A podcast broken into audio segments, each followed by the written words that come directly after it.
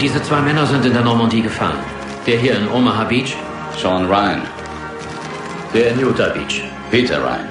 Der hier wurde letzte Woche in Neuguinea getötet. Daniel Ryan. Die drei waren Brüder, Sir. Ihre Mutter wird heute Nachmittag alle drei Telegramme bekommen.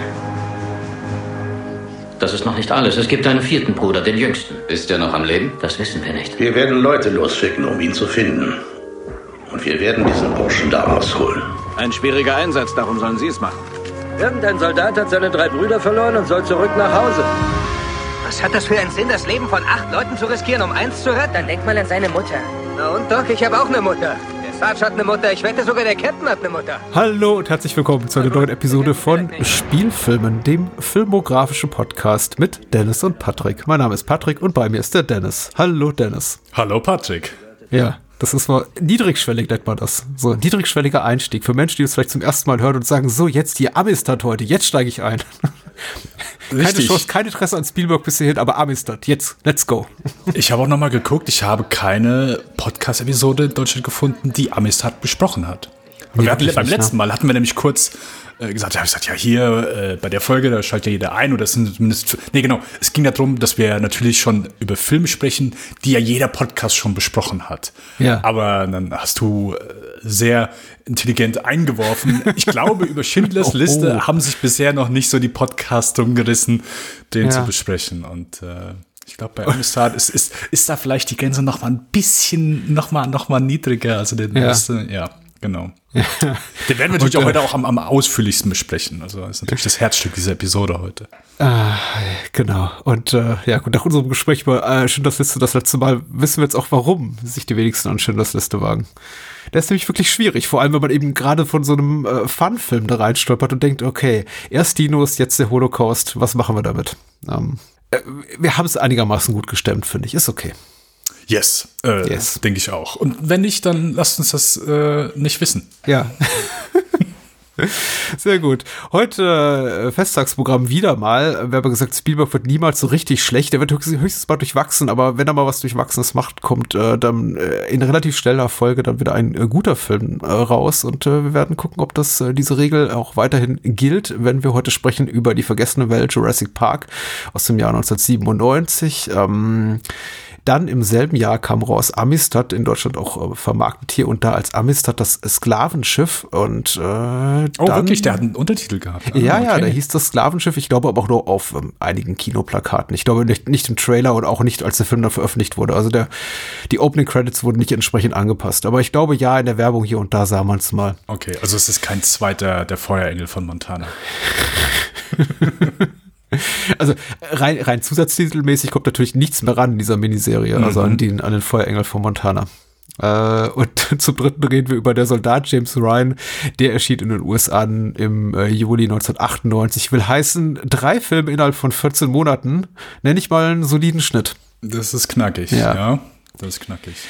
Wir sollten aber auch nicht verschweigen, dass davor eben längere Zeit nichts kam, weil vor allem äh, Steven Spielberg sehr umtriebig war mit der Gründung seiner neuen Produktionsfirma DreamWorks zusammen mit äh, ähm, David Geffen und Jeffrey Katzenberg. Jeffrey Katzenberg, genau, SKG, wie es auch irgendwo unter dem DreamWorks-Logo steht und damit eben sehr, sehr busy.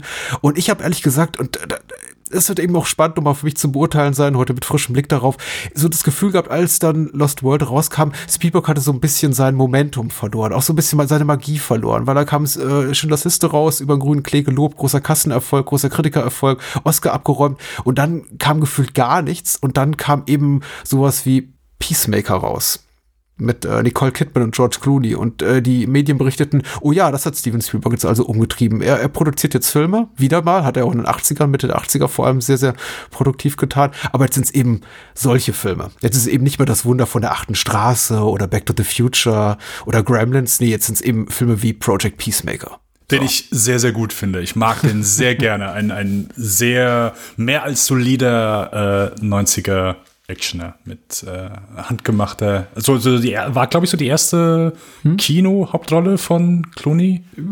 Eine der ersten, mit Sicherheit, ja. Ja. Ähm, Batman Forever kam, glaube ich, im selben Jahr raus. Ähm, Also von das aber- Dawn würde ich jetzt nicht so, das ist nicht so, der war jetzt nicht so der, Ja. der große Gell, der ist, glaube ich, ein Jahr Ja. oder zwei vorher gewesen. Mit Sicherheit, ja. fünf- Ich glaube, der war 96, ja, richtig, ja. Genau, seine erste große Mainstream-Produktion höchstwahrscheinlich, wenn dem Batman nicht äh, vor, vor, zuvor gekommen ist. Aber wir werden es jetzt nicht rausfinden, weil so schnell kann ich es kann ich's nicht ergoogeln. Ich habe dich auch wieder unterbrochen, aber ja, du, du wolltest auf etwas anderes hinaus. Nein, ich, ich wollte auf gar nichts hinaus. Ich wollte, äh, doch, ich wollte darauf hinaus, dass eben äh, Jurassic Park, wie wir alle wissen, ein riesen mega Erfolg war. Nicht nur als Roman, sondern eben dann auch äh, als Verfilmung für relativ humanes Budget von gut 60 Millionen Dollar, oh, Fantastilliarden Dollar eingespielt und natürlich musste ein Sequel her. Lange wurde verhandelt, wer führt Regie, wer produziert. Das Spielberg produziert war, war relativ klar. David Köpp wieder am Drehbuch nach dem Roman von Michael Crichton. Und diesmal hat man sich gedacht, naja, also ich meine nach langem Hin und Her, dann Spielberg sich entschieden, sich selber auf dem, äh, sich selber auf den Regiestuhl zu setzen und hier auch äh, das inszenatorische Zepter in die Hand zu nehmen. Und man hat sich äh, soweit ich das beurteilen kann, nur sehr, sehr vage an der Romanvorlage orientiert, noch vager als beim ersten Teil. Und gesagt, naja, Hauptsache, wir haben, wir, wir können wieder sagen, nach dem Bestseller von Michael Crichton. Macht sich ja auch marketingtechnisch ganz gut. Aber so viel hat er mit dem Roman nicht zu tun, ähm, meine ich mich zu erinnern. Ich habe ihn auch gelesen, Ende der 90er, aber da sind die Erinnerungen sehr schwach. Und ich habe ja bereits gesagt, Michael Crichton sowieso jetzt kein Autor, den ich immer in wahnsinnig guter und vor allem qualitativ guter Erinnerung habe.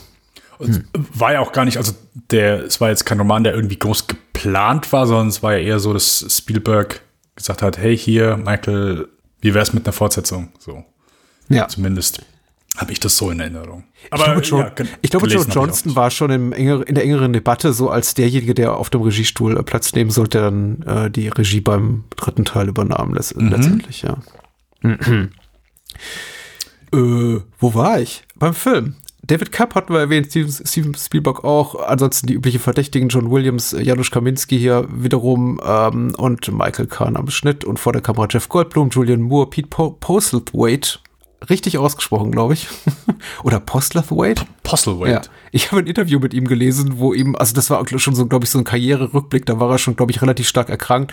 Er ist Ja. ja, glaube ich, schon vor rund 15 Jahren oder so an Krebs verstorben, äh, wo er auch sagte, sein Agent hätte ihm ganz zu Beginn seiner Karriere gesagt, das ist irgendwie kein cooler Nachname. Also wenn du jemals Erfolg haben willst, dann weiß ich, mach mal irgendwie John Power oder sowas. Aber nee, er ist dabei geblieben und äh, es war auf jeden Fall eine gute Phase für ihn. Er ist hier zu sehen, er ist in Amistad zu sehen, er war, ich glaube, ein, zwei Jahre zuvor in die üblichen Verdächtigen zu sehen. Also, Ja, ja. ah, gute Karrierephase. Breast Off, dieser Musikfilm mit Hugh McGregor. Oh ja, Aber der ist, glaube ich, noch ein paar Jahre vorher, oder? aber auch nicht so lange vorher. Kann er ja gar nicht gewesen sein. Ich glaube, weil Hugh McGregor war ja auch vor 93, 94 gar keine große Nummer. Ich glaube, der war 95. Richtig, ja. Ich schaue gerade einmal nach, während wir das hier so da. sehr gut. Ich mach Pausenmusik. äh, über- 1996. 1996, Okay, sehr gut. Okay, also. Super heiße Karrierephase, hatten wir beide recht für Pete Postlethwaite, der den, den, den MVP dieses Films, wie ich finde. Dazu vielleicht gleich mehr in weiteren Rollen Vince Vaughn, Alice Howard, äh, Peter Stormare, Richard Attenborough wiederum in einer relativ kleinen Rolle und äh, Mhm. Richard Schiff, über den ich mich immer sehr, sehr freue. Ja, wer kennt ihn nicht? Den äh, Ja. Fahrer der U-Bahn aus Speed. Ja, die äh, Fans von West Wing werden nicht ins Lönnchen wollen, aber na gut. Äh, die UFDB-Neuausgabe ganz kurz verlesen und dann auf ins Gespräch in den Diskurs. Äh, geschrieben hat sie Yankee Doodle und er oder sie schreibt, ähm, jetzt die, UFDB, das UFDB-Layout macht es echt so schwer, irgendwas hier zu lesen. Es, äh, äh, wahnsinnig, wahnsinnig. Es ist, ich, ich will irgendwas lesen und dann tut sich so ein, ein, ein, ein Layer auf und das sagt mir, kaufe das neue Mediabook von den Film willst du nie wiedersehen. Aber Es ist ein, einfach es ist eine aktive Handlung, jemanden wie uns von dieser Webseite fernzuhalten. Geh nicht hier drauf. Guck, guck, guck nicht nach. Wir sind keine gute Datenbank. Geh woanders hin. ja. Pardon, ich habe dich wieder unterbrochen. Nein, überhaupt kein Problem. Kannst du gleich länger machen. Äh, vier Jahre nach dem Desaster im Jurassic Park schreibt Yankee Doodle. Auf einer nahegelegenen Insel haben die Dinosaurier unbemerkt überlebt und können sich frei bewegen. Doch jetzt droht eine doch viel größere Gefahr. Der Plan, die Dinosaurier einzufangen und auf das Festland zu bringen. John Hammond, äh, der die Kontrolle über seine Gesellschaft InGen verloren hat, sieht die Chance, seine Fehler aus der Vergangenheit wieder gut zu machen und sendet eine Expedition, geleitet von Ian Markham, zur Insel, bevor der beauftragte Jagdtrupp dort ankommt. Die zwei Gruppen stehen sich in, sehen sich, stehen sich in extremer Gefahr gegenüber, okay, und müssen sich in einem Wettlauf gegen die Zeit zusammenschließen, um zu überleben. Punkt, Punkt, Punkt. Und es war's soweit. Wie bist du zu Jurassic Park, also The Lost World, vergessene Welt, Jurassic Park gekommen? Ah, ich bin zu The Lost World Jurassic Park gekommen, dass ich einen gewissen Clip mehrmals gesehen habe, denn äh, in den 90ern vor Sky gab es Premiere mhm. und Premiere, als sie die Werbespots in den 90ern gefahren haben, an The Lost World rausgekommen ist, gab es halt immer wieder diesen Clip, wo sie die Nummer dann eingeblendet haben und dann gibt es so diesen Clip, wo Jeff Goldblum am Anfang fragt, wo ist Ihr Telefon? Und greift sofort zum Telefon. Und es war halt jedes Mal so der Clip, der sich bei mir eingebrannt hat. Jedes Mal, ah, okay, wenn ich Premiere will, ich muss sofort zum Telefon greifen, wie Jeff Goldblum. Und Was? Sehr gut. Okay. Ja, und ich glaube, Premiere habe ich den dann auch das erste Mal gesehen. Zumindest, also wir hatten keinen Premiere natürlich. Meine Mutter hat es nicht eingesehen, äh, für einen Dienst zu bezahlen, wo man Filme früher gucken könnte. Das ist irre, ne? Ja. Wäre utopisch, sowas gibt es nicht. Aber äh, bei einem Freund von mir gab es das. Und mhm. ähm, so bin ich dann durchaus häufiger mal in den Genuss gekommen, diverse Filme früher zu sehen und nicht erst zu warten, bis sie im Free TV laufen. Ähm, und das gehört dazu. Den haben wir an einem sehr schönen Nachmittag einmal dort geguckt, weil ich erst, ich glaube, zwei Jahre vorher war dann hier das, was ich im letzten, in der letzten Sendung erzählt hatte, mein, äh, wo ich, wo Jurassic Park auf diesem Ferien Platz, ja. Campingplatz äh, Kino gesehen habe. Genau. Und ich fand den damals genauso gut wie den ersten Teil. Ich fand den super. Geiler ja. Abenteuerfilm, äh, unterhaltsam, wieder ein paar Dinos, äh, T-Rex, diesmal sogar zwei. Äh, was möchte man als, was möchte das jugendlichen Herz mehr? Und ja. auch das Ende noch allein, also das war ja auch noch mal das äh, neben dem äh, grandiosen Clip, wo Jeff Goldblum zum Telefon greift, gab es natürlich auch den grandiosen Clip, wo der T-Rex in der Stadt rumläuft und man auf einmal gab es die Szene, wo er diesen Bus rammt und ja. ich, ach du, ich muss diesen Film sehen. Diesmal mhm. sind Dinos in der Stadt. Wie geil ist das denn? Ähm, ja, ne, ich war damals äh, hellauf begeistert und habe The Lost World seitdem auch mehrmals gesehen. Und äh, ja, es, der ist nicht so gut wie der erste, aber ich, ich weiß nicht, ob ich ihn eine Lanze brechen muss oder möchte, mhm. aber ich finde den immer noch sehr unterhaltsam. Ich mag den immer noch sehr gern, trotz seiner Schwächen.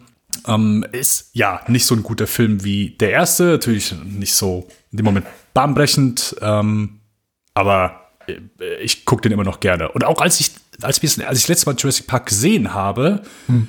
habe ich so Bock bekommen, den hier zu gucken, musste aber gesagt, nee, ich warte noch, ich will ihn jetzt nicht gucken, sondern wir warten noch ein bisschen, bis äh, die Aufnahme etwas, etwas näher dran ist. Und ich würde auch behaupten, ich glaube, ich habe Lost World häufiger gesehen als den ersten. Oh, also tatsächlich. Ich gehöre wow. zu zumindest denjenigen, die diesen Film sehr gerne schauen, sehr gerne immer wieder schauen und äh, ich will jetzt nicht sagen, ich würde den verteidigen gegen jemanden, der sagt, hier, der ist Kacke oder. aber doch, ich habe durchaus positive Gefühle für The Lost World Jurassic Park übrig. Ich, ich habe natürlich auch wieder mal im Vorfeld der, der Aufnahme meine Letterbox-Bubble geguckt und ich glaube, du, du, du musst überhaupt nicht äh, apologetisch oder irgendwie unterwegs sein oder in die Defensive für den Film gehen. Ich glaube, der ist weitgehend, ich möchte nicht sagen geliebt, aber doch geschätzt. Ähm, ich, ich, ich glaube auch nicht, dass meine Letterbox Bubble irgendwie repräsentativ ist für einen kritischen Konsens oder für die Liebe des Publikums zum Film. Keine Ahnung, äh, wie ich das jetzt anderweitig ausdrücken soll, aber er ist auf jeden Fall kein Film, der geteert und gefedert und zerrissen wird. Also Menschen mögen den schon. Mhm. Der Konsens scheint zu sein, wenn man das irgendwie auf den Punkt bringen möchte, ja, nicht so gut wie der erste Teil, aber es gibt ja doch zwei, drei herausragend tolle Szenen. Und ich würde ihm auch überhaupt nicht widersprechen wollen. Ähm, ich habe den Film tatsächlich im Kino gesehen. Da, da, liegen eben auch noch mal einfach ein paar Jahre zwischen uns. Ich habe den in, im Erwachsenenalter im Kino gesehen. Ich war auch schon volljährig, also 18 geworden im Jahr 1997. Und 97 war kein besonders gutes Kinojahr. Äh, einfach und im direkten Vergleich mit sowas wie Batman Forever oder, oder Speed 2 war The Lost World ziemlich cool. mhm. ähm, wobei Batman Forever auch nicht so schlimm ist wie sein Ruf. Aber äh, gut ist er auch nicht. Ich habe ihn auch kaum im Gedächtnis behalten. Das sagt einfach, glaube ich, viel da darüber aus, wie ich damals über den Film gedacht habe. Ich habe wenig konkrete Erinnerungen daran, aber ich habe auch nie mehr das Bedürfnis empfunden, den nochmal zu gucken. Ich hatte nur sehr vage Erinnerungen daran. Ich habe diese und jene Szene auch noch mal gesehen, später vielleicht bei Fernsehausstrahlungen oder habe mal im, im, Stream kurz reingedrückt, äh, um, um vielleicht mal eine halbe Stunde zu gucken, aber so in Gänze jetzt auch wirklich seit 25 Jahren, rund 25 Jahren seit dem Kinobesuch nicht mehr den Film gesehen und oh, ja, okay. Ich war, hm, ich war gemessen an meinen niedrigen er er Erwartungen erfreut oder ich war, hätte ich hohe Erwartungen gehabt, wäre ich unterwältigt gewesen. Ich weiß es nicht. Also gemessen an, an Jurassic Park, dem ersten, der so für mich so am, am Ende der magischen Spielberg-Phase steht, für mich zumindest, weil so 14, so war ich, als Jurassic Park rauskam, so das letzte Alter war, als ich mich noch wirklich habe von Filmen so komplett begeistern lassen, aus dem Kino kam und dachte, ja, ich muss all meinen Kumpels erzählen. Klammer auf, äh, kein Gender notwendig. Ich hatte irgendwie keine weiblichen, keine, keine Freundin. Mädels wollten mit mir nichts zu tun haben damals. Klammer zu, von diesem Film erzählen, zu, ähm, ich bin jetzt schon so ein bisschen Film-Snob-mäßig unterwegs, mit 18, äh, Vergessene Welt kommt raus und ich jetzt sage jetzt mal allen, dass der nicht so gut war wie das Original. Mhm. Aber mittlerweile bin ich relativ unbefangen. Also ich kann auch Filme unter, ich kann mich unter meinem Niveau amüsieren, möchte ich sagen, aber das ist gar nicht notwendig hier. Also der Film ist super unterhaltsam, aber äh, und, und da mache ich auch erstmal Schluss ich, ich überstrapaziere immer gerne die Phrase, also dresche gerne eine Phrase, äh, habe ich aber jetzt hier schon länger nicht mehr gemacht, deswegen mache ich es jetzt mal wieder von wegen äh, ein, ein, ein Film, Filme, von wegen Filme, die nicht mehr sind als die Summe ihrer Teile. Und hier ist, also Vergessene Welt ist für mich exemplarisch als, als Beleg für diese These oder für diese Faustregel. Der hat eine Menge guter Momente, aber am Ende ist nicht diese, ich gehe nicht aus dem Kino und sagen mir, meine Güte, war das packend ich und, und emotional über, überwältigend. Ich habe mich wirklich zwei Stunden richtig gut unterhalten gefühlt und nehme noch irgendwie bleibende Eindrücke mit nach Hause. Ich denke an einzelne Momente und denke mir, ja, das war cool und das war cool, aber boah, nee, also einen dicken Stein im Brett hat der Film bei mir einfach nicht. Mhm. Äh, äh, auch, auch ein guter Film, um die Howard Hawks These auf, auf die äh, Probe zu stellen. Von wegen ein guter Film hat drei gute, äh, drei gute Szenen und keine schlechten Szenen. Weil der hat drei gute Szenen, der Film. Aber ich bin mir bei dem Punkt mit den schlechten Szenen nicht so ganz sicher und will dich mal fragen, hat der Film für dich auch eklatante Schwächen oder sagst du, ich bin hier so, so Fanboy-mäßig unterwegs, der ist durch die Bank gut?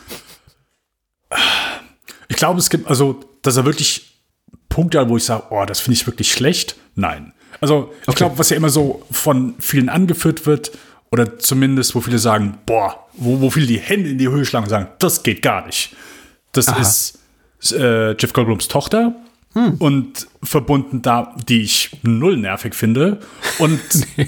wo, wo aber äh, so der, der diskutable Punkt ist, ist dann, glaube ich, gegen Ende oder zumindest im Finale, oder zumindest bevor sie, äh, bevor es die Dinos in San Diego sind, ihre kleine Akrobatenaktion und dass sie da Ach einmal so, den, den oh. Raptor Ach, durch ist ja ganz niedlich, ja.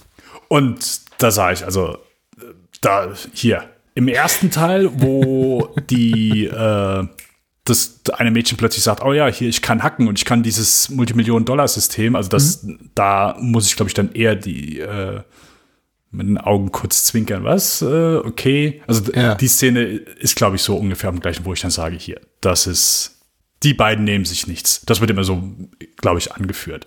Ähm, ansonsten ist mir beim diesmal zumindest aufge aufgefallen, aber Vince Vaughn ist halt nicht so. Also seine Aktionen sind jetzt hm. nicht unbedingt ganz so cool. Also hm. am Anfang hier, ich meine, er bringt halt offensichtlich Leute in Gefahr, durch dass er die ganzen Dinos freilässt. Ähm, ist dann dieses ja. äh, äh, keine Ahnung, ich meine, sieht ganz cool aus, wenn dieser äh, Triceratops dann hier ein paar Autos durch die Gegend haut, aber ich meine, wir sehen nicht, dass offensichtlich dort jemand verletzt oder gestorben ist. Ja. Aber das hätte sehr schnell passieren können, so wo ich dann auch denke, okay, bisschen Renegade-mäßig unterwegs, wo ich dann denke, mhm. okay, ähm, äh, ich, ich finde auch so, sein Charakter ist jetzt nicht so unbedingt der in Erinnerung bleibt. Jeff Goldblum hat im ersten Teil, glaube ich, noch so ein bisschen wie soll ich sagen, in der Szene, wo sie halt diskutiert. Hey, hier, hm. ist das überhaupt hier eine gute Idee? Ist das etwas, was man machen sollte und wo John Hamm plötzlich merkt, oh, hier, die, die sind alle gegen mich, so. Das fehlt so irgendwie in diesem Film und, ähm, Jeff Goldblum ist dann nur noch so ein bisschen, ja, er hat so ein bisschen was von so dem ersten Teil verloren, glaube ich. Er wird so, er ja quasi reingezwungen in diese Szenerie, indem ihm gesagt wird, hier, deine, deine Partnerin ist bereits auf der Insel oder auf dem Weg dahin. Du musst jetzt auch dahin gehen. Ja, genau. Ja. Und da kann man auch nochmal drüber nachdenken. Ich meine, es wird kurz amtisiert, so sagt, ja, nee, du hättest mich aufgehalten, wenn ich dir was gesagt hätte, aber es ist mhm. trotzdem mhm. so, okay, die sind beide sind zusammen und äh, sie fährt trotzdem einfach dahin, ja, und es wird einfach äh, damit weg erklärt, ah ja, gut, du mhm. wärst sauer gewesen, weil du offensichtlich die letzte Zeit die ganze Zeit nur damit verbracht hast, alle zu warnen, hier nicht auf diese Insel zu gehen, ähm, weil ich nachvollziehen kann. Ähm, ja, also deswegen, ich glaube, der der Film ist von den Charakteren einfach ein bisschen schwächer, ähm, ist mehr als ein mehr konzipiert als spaßiger Abenteuerfilm und nicht irgendwie, oh, hier, wir versuchen noch ein paar irgendwie moralische Fragen mit reinzubringen. Ähm, ich, die Set-Pieces sind, also offensichtlich das Setpiece, was so am meisten hängen bleibt und wo auch viele sagen, ja, hier, das ist geil, so ein gleiches Spielberg-Setpiece ist halt eben da, wo die, äh, dieser Laster, nicht dieser Laster, dieser mm. Container über die, mm. über die Klippe mm. hängt und die zwei T-Rex den angreifen und Richard Schiff versucht, die zu retten. Es ist natürlich Bombe gemacht, aber ja. du hast vor zehn Minuten gefragt, ob der nein, Film irgendwelche nein, nein, Ich habe dich vor zehn Minuten gefragt. Ähm, schlechte Szene hat. Äh, ich habe keine, also ganz ehrlich, ich habe keine. Ich habe keine Szene, mhm. wo ich sage, oh, die ist wirklich schlecht. Es gibt Momente, ja, wo man mhm. sich vielleicht fragt, oder keine Ahnung, gegen Ende, wo man plötzlich so dieser Arm am Steuer des Schiffes hängt, ohne jetzt zu viel hin und her zu springen, wo ich denke, okay, es ist ein, ist ein nettes Bild, aber ist natürlich so, wenn man es irgendwie. Ist auch ein Gag, der schon gemacht wurde, im ersten Teil. Im ersten. Der Arm? Oh, oh, von Sam ja, Jackson. Ja, ja, okay. Ja, natürlich, ja, genau. Ja, Im äh, Generatorraum oder so. Das ist einfach, also und ich glaube, wenn ich an der Stelle mal kurz unterbrechen darf, ich glaube auch, dass so mein, mein größtes Grundproblem ist eher ein konzeptionelles, äh, was ich habe mit, mit Vergessene Welt, ist nämlich, dass es sich einfach in jeder Szene anfühlt wie so ein Cash-in-Sequel. Mhm. Da ist mhm. nichts Originelles dran.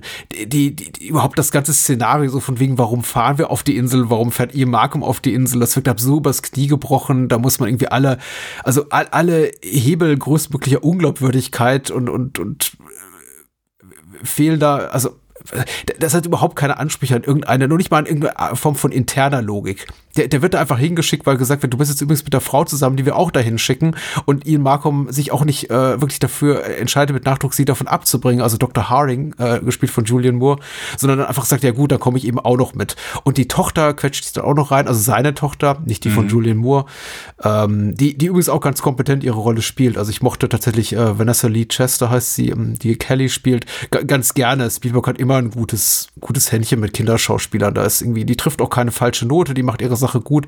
Aber alles an dem Film wirkt so wie, das ist, also, stinkt hab nach Sequel und ich hätte mir ein bisschen weniger Sequelitis gewünscht, als dieses ganze, oh, guck mal, Babysaurier, ach, guck mal hier, wir sind noch ein bisschen gemeiner als im ersten Teil und dieses ganze Product Placement mit dem, ach, ist das eine Nikon? Ach, guck mal hier, wir haben unsere, unsere Wagen, unsere Tourwagen überholt und es ist alles so, also es stinkt alles so nach, wir wollen nicht nur einen Film verkaufen, sondern eben auch dazu noch ein ganzes ganzen Packen an Merchandise und Kram und und äh, man, man gibt sich einfach keine Mühe. Ich meine, allein dieses die Texttafel zu Beginn mit hier ähm, Isla Sorna 100 Meilen südwestlich, südöstlich, schlag mich tot von der Isla Nubla. Das ist so quasi so, erinnert ihr euch an den ersten Film? Hier ist der zweite Film. Wir machen einfach den ersten Film nochmal. So, das, das stinkt mhm. extrem danach. Die Insel heißt doch fast genauso. Die befindet sich da irgendwie gleich um die Ecke. Und da sind im Grunde, also da sind nicht nur Dinosaurier in einem Park, da sind zehnmal so viele Dinosaurier in freier Wildbahn. Also alles ist noch viel schlimmer und größer. Und es ist einfach so eine Sequel-Strategie, die Hollywood eben manchmal fährt, indem sie ab sagen, warum nicht einfach das nochmal in größer machen, was im ersten Teil funktioniert hat, die funktioniert für mich ganz, ganz selten tatsächlich. Ich meine, nach dem Modus funktionieren ja auch alle Transformers-Sequel. Also das ist ja auch, äh, interessiert mittlerweile keinen mehr, wer hier gegen wen kämpft. Äh, Hauptsache, ne, riesige Roboter kloppen sich gegenseitig.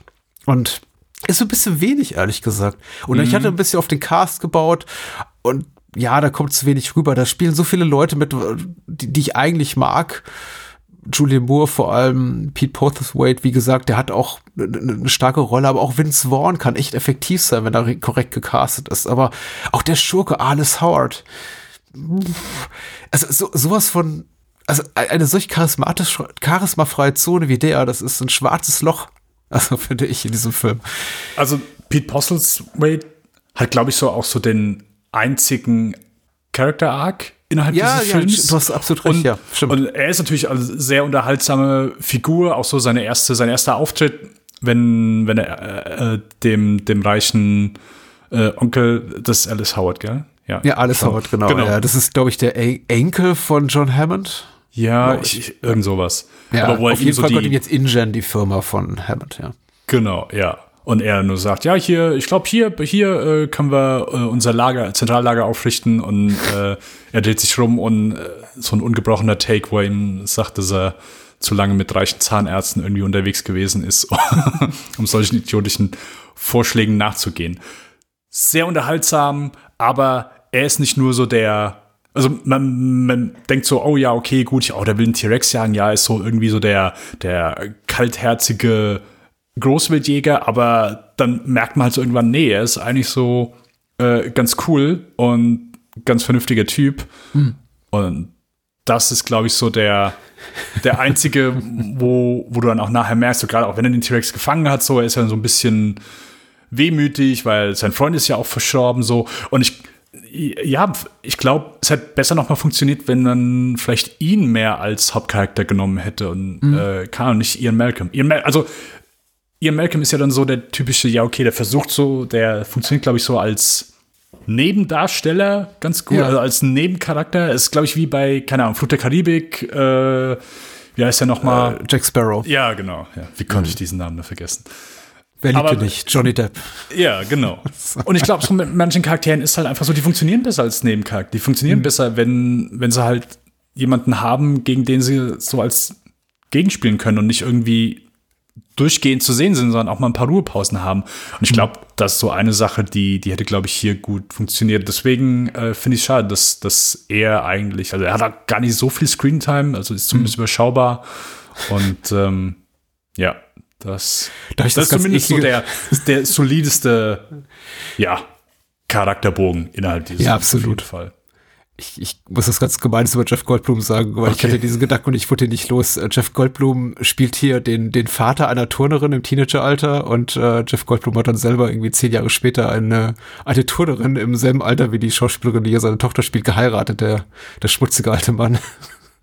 Oh, und ich bekam das yeah. irgendwie nicht aus dem Kopf und ich dachte, oh, irgendwie ist es so, ich weiß nicht, ihn mit seiner Tochter reden zu hören sich zu denken, okay, warte mal, und dann hat er mit 60 irgendwie diese, diese 20-something-Turnerin geheiratet. Das ist komisch, aber Jeff Goldblum verzeiht mir ja so vieles und er ist, ich finde, auch hier total okay. Er spielt seine Rolle auch kompetent, aber du hast recht, er ist relativ uninteressant. Ich habe das Gefühl, er ist eben auserzählt nach dem ersten Teil. Mhm. Und äh, absolut, was du über Roland Tempo sagst hier, den Portrait hier spielt, der, der, hat einfach den interessanten, die interessanteste Rolle. Der hat wirklich Innenleben, der hat eine figürliche Entwicklung, der sagt, ich bin von A über B nach C gekommen und hier ist jetzt für mich Schluss. Und alle anderen sind im Grunde schon so definiert und bleiben auch so bis zum Ende, wie sie eingeführt werden. Und das ist eben auch so ein bisschen schade. Da passiert nicht viel mir hat auch gegen Ende dieser, dieser Moment einfach gefehlt, dieses vielleicht ein bisschen melancholische, reflektierte, auch, auch durchaus vielleicht auch leicht wissenschaftskritisch, ethisch, moralische, was eben dann John Hammond formuliert am Ende von Jurassic Park. Ähm, das kann man alles kritisieren, aber ich glaube, das Schlimmste für mich, abgesehen davon, dass es eben so ein Sequel ist, was eben an extremer Sequelitis leidet, will heißen, immer den offensichtlichen Weg geht, ist einfach, dass ähm, halt dieser, dieser, dieser Sinn, dieses Magische einfach fehlt des ersten Teils. Ich habe nicht das Gefühl, die, die, die Dinos sind hier super animiert, die Animatronik ist tipptopp. Ich, die, für die Spannungssequenzen funktionieren auch alle für sich genommen. Mhm. Das ist ab so, Peter Stomare geht in die Wildnis und erlebt dann halt mit dem, mit dem Mini-Dinos ein eigenes kleines Abenteuer. Der Film macht dann einfach mal Pausen, erzählt so zehn Minuten seine Geschichte. Dann wird irgendwann noch kommentiert, wo ist der eigentlich? Naja, wahrscheinlich tot und dann war er für immer vergessen. Aber ähm, keine dieser Szenen hat wieder so einen Moment wie der erste mit den Brachi- oder Brontosauriern zu Beginn oder das erste Auftreten des T-Rex im ersten Teil oder ähm, die Raptoren haben ja auch nicht einen Hauch, der nicht einen Bruchteil der Bedrohlichkeit, die sie im ersten Teil hatten. Da fehlt mir einfach so dieses dass es Spielberg eigentlich kann, also mich wirklich zu verzaubern mit irgendetwas auf der Leinwand, was ich so noch nicht gesehen habe. Und er hat das für so einen ganz kurzen Moment, wenn unter Julian Moore hier die, die Glasscheibe dieses Containers, der über dem Abgrund hängt, da, da äh, zerbricht oder zerspringt und du hast da diese, dieses wirklich tolle Sounddesign, der springende Glasscheibe. Aber abgesehen davon, Ich glaube, also hier wird halt auch noch mal ein bisschen, also klar, ich bin auch ein Fan von Malcolm, wenn er da ankommt und sagt, oh ja, so, uh, ah, so, so geht's immer los und dann später, dann, dann, dann Ja, ja, er ja, ja, running and genau. screaming. Das, das finde ich auch lustig. Aber ansonsten macht er halt hier keiner hat Ehrfurcht vor den Dinos. Das ist total banal. ja, ja, genau. Es gab halt mehr Gags und selbst da in der, an der Stelle, wo das Glas bricht und im letzten Moment hält er sie dann noch am Rucksack fest. Hm. Ich weiß nicht mehr, welchen Gag er macht, aber selbst dann, die hängen doch über dem Abgrund und er reißt doch einen Gag. Irgendwas so, ich weiß schon nicht mehr, was er sagt, aber selbst in dem Moment, das Glas bricht, sie hängen da dran und er reißt einen Gag.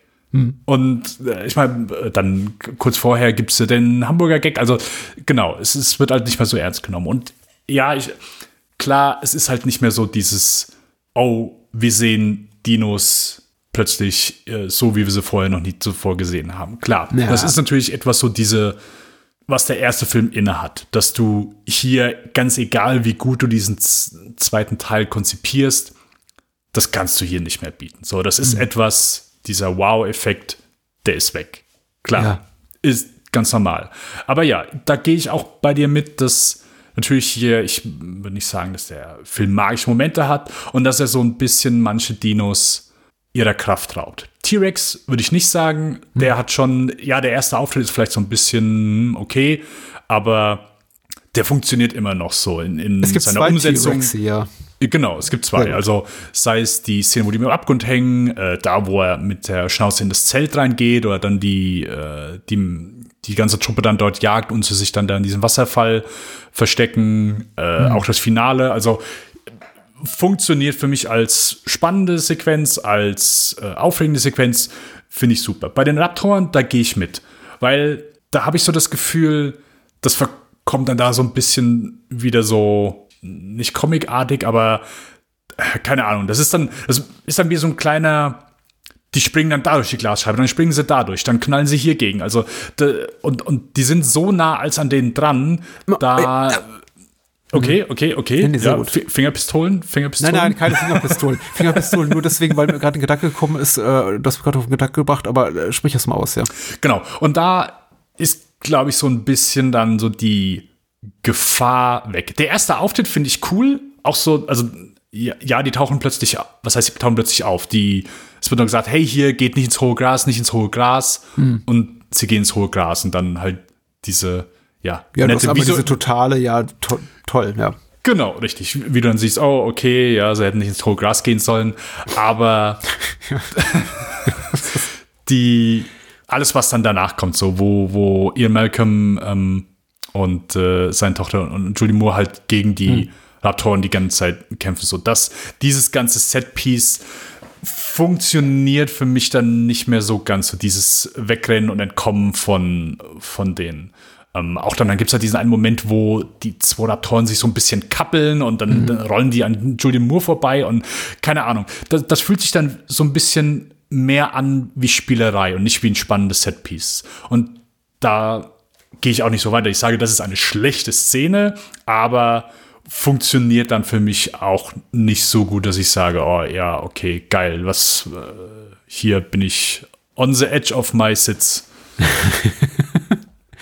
Ja, so gerade raus schlechte Szene hat der Film eigentlich auch gar nicht für mich. Ich äh, glaube, das gilt eben auch für Sachen, die wir auch eher mit, mit kritischem Blick besprochen haben, wie äh, 1941 oder der Feuerengel von Montana. Ja. Dass selbst die äh, durchwachsenen Spielberg-Filme, dazu würde ich auch sogar Empire of the Sun zählen und noch ein, zwei weitere Titel, i- immer noch genug Punkte haben, die für sich sprechen, um sie guckbar oder sogar sehenswert zu machen. Und ich Oh, würde ja. jetzt auch bei, bei Vergessene Welt nicht sagen, der hat irgendwie so richtig gerade raus schlechte Szene, aber er hat eklatante Schwächen und vielleicht fallen die mir besonders auf, weil Spielberg sie eben auch herausfordert, weil er eben nicht gesagt hat, und das war auch so eine Frage, die ich mir gestellt habe, ich übernehme nur die Produktion und lass mal hier einen Joe Johnston oder Colin Trevor auf den Rest machen, ähm, sondern ich setze mich selber auf den Regiestuhl. Dann erwarte ich eben mehr, insbesondere dann, wenn er eben auch den ersten Teil immer und immer wieder referenziert, indem er eben Szenarien kreiert, die so ähnlich sind wie im ersten Teil und offenbar auch die eine ähnliche Wirkung haben sollen, aber es eben nicht, nicht schafft.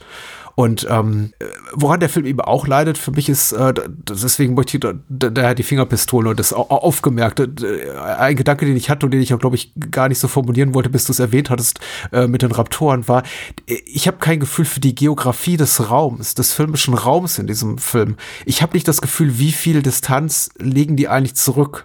Woher mhm. kommen die, äh, woher kommt die Bedrohung? Die kommt meistens aus dem Nichts und unangekündigt. Da hast du eben nicht das Wasserglas, da hast du eben nicht äh, eine, eine Laura Dern, die mit dem John Hammond und äh, Entschuldigung, Jeff Goldblum da äh, Pläne studiert, welche Gänge sie entlang gehen muss, um rechtzeitig zum Generator zu kommen. Und da wird eben auch genau skizziert, hier, du musst über A nach B und C, um dann irgendwie diesen Schalter umzulegen, sondern ich habe das, die, ich habe nie ein Gefühl dafür, wo die sich eigentlich gerade befinden, sondern bin ständig hier, in, in dem Fall tatsächlich on, on the edge of my Sitz, ähm, und denke mir, äh, was passiert als nächstes? Aber ich, es ist so, es wirkt so beliebig, dieses, diese falsche Spannung, dass ich Interesse daran verliere, weil ich denke, ja gut, da kommt da vielleicht jetzt wieder ein Dino.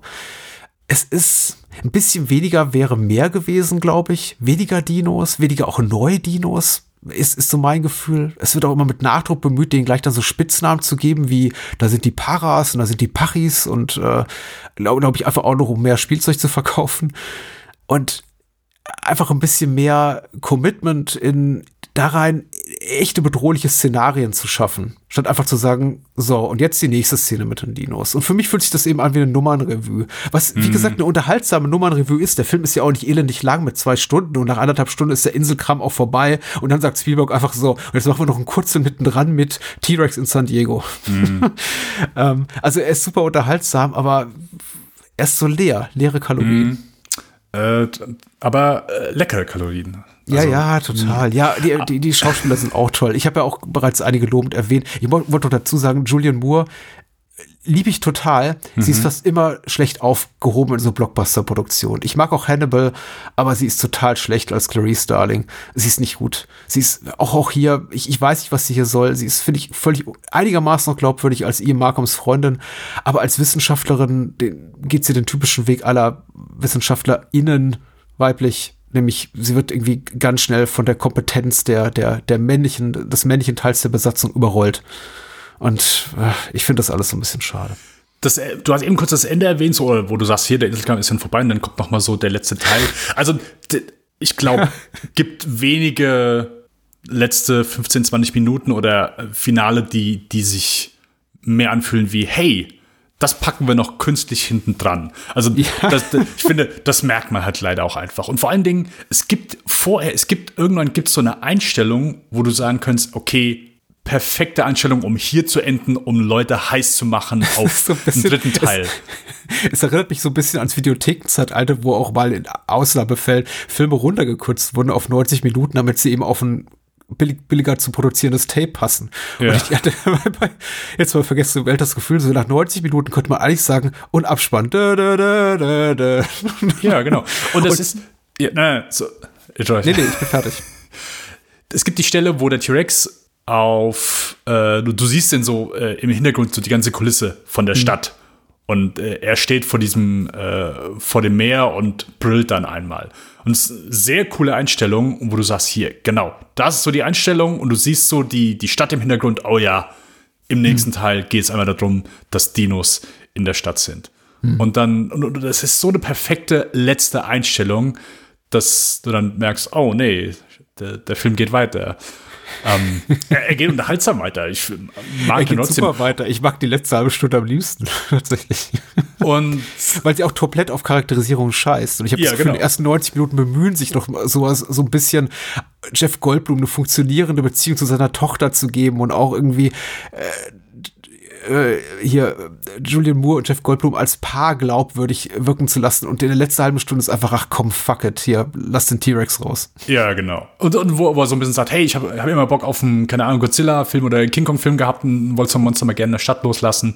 Ähm, ja, das ist einfach, also wie du schon sagst, da ist Charakterisierung ist komplett egal, da geht es einfach nur, dass Spielberg das unterhaltsam verkauft. Und das macht er mhm. auch. Und ja, deswegen, also ich kann hier sehr gut über gewisse Fehler äh, hinwegsehen. Für mich hat der Film, also möchte ich auch nochmal darauf hinaus, für mich hat der Film keine Längen. Ich finde den wirklich nee, sehr unterhaltsam. Ich finde den extrem kurzweilig und ich habe hier wirklich keinen Moment, wo ich sage, mh, hm, okay, jetzt hier ein bisschen auf die Tube drücken. Soll es trotz seiner Laufzeit. Ich, du hast eben gesagt, ja, der Film ist gar nicht so lang. Äh, geht 129 Minuten. Rechnen wir mal, keine Ahnung, knapp sieben, acht Minuten Abspann ab. Ja. Heutzutage sind es ja, ich glaube, kannst du 45 Minuten für den Abspann mit einberechnen bei den ganzen CGI-Arbeiterbienen. Äh, Aber was ist, was ist überhaupt noch so? Also, wo, wo würdest du sagen, wo fängt ein langer Film an? Oder wo würdest du sagen? er ist nicht zu lang für das, was er bietet. Wenn ich jetzt mhm. einfach nur mal wie in so einer Checkliste die ganzen Action- und Spannungs-Set-Pieces auflisten würde, der, das ganze Code-Opening hier mit der kleinen Kathy und dem Mini-Dinosaurier, die dann attackiert wird, aber nicht gefressen, ne? Also es wird ja, angedeutet, ja, dass ja, sie getötet wird und dann später sagt irgendjemand zu einem Nebensatz so, ja, da wurde ein Kind schwer verletzt. Und ich dachte mir, oh komm, hast nicht mal die Eier der Hose, das Kind zu töten zu beginnen, aber egal. Am Ende tötet er ja einen Hund, von daher meinetwegen. So, quid pro quo. wieder gut gemacht. Aber also wenn ich die alle mal so auch aneinander reihe, das Cold Open, die, die Jagdszenen, Peter Stomaris langwieriger äh, Abgang, die, die Attacke des T-Rex da unterm Wasserfall, im hohen Gras, die, die Sache da mit der Glasscheibe im Truck, ähm, die ganze Endnummer in San Diego, der Angriff, erste Angriff auf den Truck der beiden ähm, äh, T-Rex äh, ähm, auf der Suche nach ihrem Baby. Also das ist echt eine Menge für zwei Stunden. Mhm. Äh, und, und deswegen ist der Film für mich nicht, er fühlt sich nicht lang an. Ich glaube, wäre er schlechter gemacht, würde ich wahrscheinlich sagen, ja, boah, das sind zwei Stunden, die nie vergehen. Aber ja. Gut, dass sie so laufzeitmäßig einen Gang runtergeschaltet haben für den dritten Teil. Ich glaube, der wirklich nur noch so knapp über 90 Minuten geht. Ich glaube auch, ja. Ich glaube, das Ding ist einfach durch. Du kannst nicht mehr zeigen, als Lost World macht. Äh, sie, sie, ich finde, sie kratzen hart an der Grenze des Möglichen, was auch CGI-technisch möglich ist. Es gab tatsächlich so zwei Momente, wo ich dachte, okay, die Effekte sehen schlechter aus als im ersten Teil. Zum Beispiel bei dem Truck über dem Abgrund. Sieht sehr alles nach Greenscreen aus. Ähm, sie machen zweimal denselben Gag. Einmal das mit dem. Äh, super, also das ist, glaube ich, so der Moment, wo ich gesagt habe, also klar, die animatronischen äh, Animatronics sehen hier Bombe aus und auch sonst sind die Effekte wieder sehr gut, aber wo sie aus diesem Truck hängen, da gibt es auch eine Einstellung, wo du, wo die Explosion, äh, also wo dieser ja. komplette Truck einmal durchgeht, explodiert unten und dann siehst du so, wie sie kurz so gucken, ah oh, nein, die Hitze von der Explosion und dann sieht diese Kulisse im Hintergrund. Also, das sieht halt wirklich super billig aus. Die, zumindest diese, da wo die da hängen, das, ja. sieht, das sieht nicht gut aus. Ja. Es gibt eine Tendenz in diesem Film, die so äh, CGI-lastige Filme, und dazu zähle ich den hier nicht mal besonders, weil er eben auch, wie du schon richtig sagst, viel mit Animatronik noch gemacht wurde, äh, plagt der späten 90er und frühen 2000er, wo so wirklich CGI einfach äh, adaptiert wurde, auch einfach als, als technisches Mittel, um im großen Stil hab, Sachen zu realisieren, die man vorher so nicht umsetzen konnte, ist, dass man eben, dass auch hier Spielberg Sachen macht mit, mit Einsatz von Computertechnik, Computeranimation, die man einfach auch hätte so filmen können. Mhm. Zum Beispiel, wenn sich das Wasser hier in diesem kleinen Bach da blutrot färbt nach dem Tod von Peter Stormare. Und ich habe den Film jetzt auch leider, was heißt leider, in, in HDR 4K irgendwie gestreamt, weil er eben so bei meinem, was, bei meinem Streaming-Anbieter verfügbar war und festgestellt, okay, das sieht alles nicht mehr so wahnsinnig gut aus. Das sieht, man sieht eben, da wurde nicht einfach mal ein Liter rote Farbe in den Bach reingegossen, sondern das haben die nachträglich mit Computer eingefärbt, blutrot gefärbt. Und ich fand das so ein bisschen traurig zu beobachten, weil es einfach auch so mit der Grund ist, warum viele Sachen dieser Zeit, die sehr visuell effektlastig sind, einfach nicht mehr so, so, so gut aussehen. Und das plagt den ersten weniger, weil ich glaube, da wurde wirklich mit CGI-Effekten noch so, die wurden homöopathisch dosiert. Und hier ist es mehr schon mhm. so, wir gehen aufs Ganze und wir machen auch mal Sachen, bei denen die Technik, wie soll ich das anders sagen, als die Technik ist noch nicht ganz da, ist das Gefühl, ist mein mhm. Gefühl. Nicht gegen Ende, ich finde so die Sachen in San Diego mega, aber da ist auch wiederum großer Vorteil, es ist Nacht. Nacht und Regen immer sehr, sehr hilfreich bei solchen Sachen. Es regnet nicht in San Diego, aber es ist Nacht und es sieht alles tipptopp aus.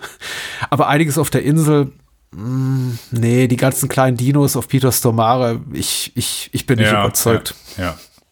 Aber äh, ich habe so das Gefühl, hier hat Spielberg noch mal so ein bisschen mehr eine Seite gezeigt, die man sonst oder vielleicht bisher noch nicht so von ihm gesehen hat, so, dass er auch mal ein bisschen fieser sein kann oder gemeiner. Also zumindest Ja. dies, oder wo du denkst, ey, oh, das ist halt echt unangenehm, was heißt unangenehm, aber zumindest halt, wo Richard Schiff halt einfach stirbt. Das ist halt einfach super fies. Ja. So, er, er will seine Freunde rennen und, und währenddessen wird er, wird er äh, gefressen.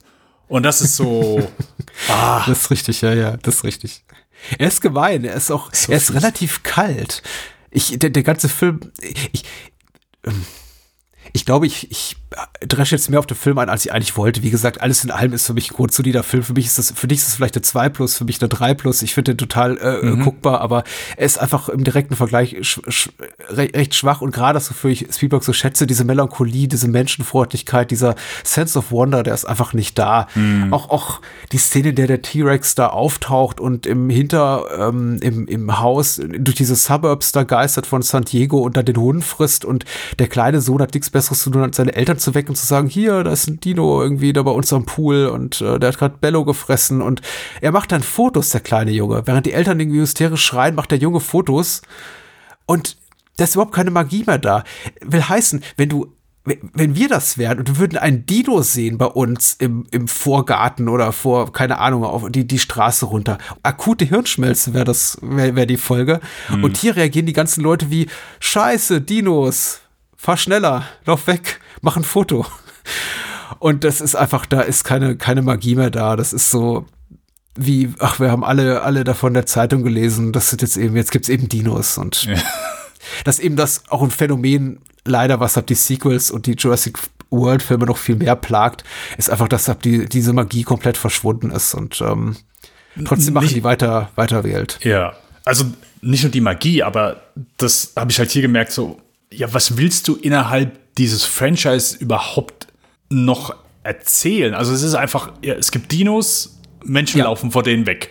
Ja, Das, das war's so. Also Lost World hat jetzt auch keinen, also ist auch ein Film, wo ich, ich gestehe dem zu, das sind keine neuen Ideen. Das ist jetzt, also Spielberg selbst hat gesagt, ja, was willst du hier groß? Also hat nicht gesagt, aber zeigt innerhalb dieses Films, ja, du kannst, du, es gibt nichts Neues mehr. So, ich kann einfach noch versuchen, ein paar spannende Set-Pieces einzubauen und das war's. Und keine der anderen Fortsetzungen hat irgendwie gezeigt, oh ja, irgend noch was Neues. Nee, es sind Dinos da, Menschen rennen vor denen weg, müssen Ja. aber, rennen aber erstmal zu denen hin, damit sie überhaupt erst vor denen wegrennen können.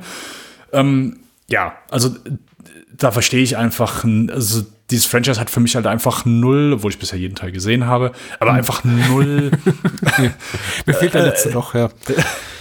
Appeal, so wo ich sage, ja, okay, deswegen, deswegen ähm, macht man noch mal einen neuen, weil dann kannst du irgendwie das und das zeigen. Nee. Nee, ich, ich, ich glaube auch, also für mich jetzt, jetzt, jetzt mal weg von dem Film, vielleicht auch zum Abschluss ganz, ganz, ganz sinnvoll und um mal so auf das äh, Franchise im Ganzen blicken. Für mich jetzt eigentlich äh, Da- David Chan vom Slash Filmcast ganz gut auf den Punkt gebracht. Das ist auch schon ein bisschen länger her und ich weiß gar nicht, in welchem Format er das gesagt hat, aber das war auch ein Moment, in dem sein Co-Host oder seine Co-Host-Test sagte, ich weiß gar nicht, warum diese Filme noch Geld machen. Und er sagte, ja, weil es das einzige Franchise ist, das Dinos in der echten Welt zeigt. Das ist einfach ein Ding. Leute wollen Dinos in der echten Welt sehen. Und das ist einfach, dafür müssen die Filme dann nicht mal gut sein. Die gehen einfach rein.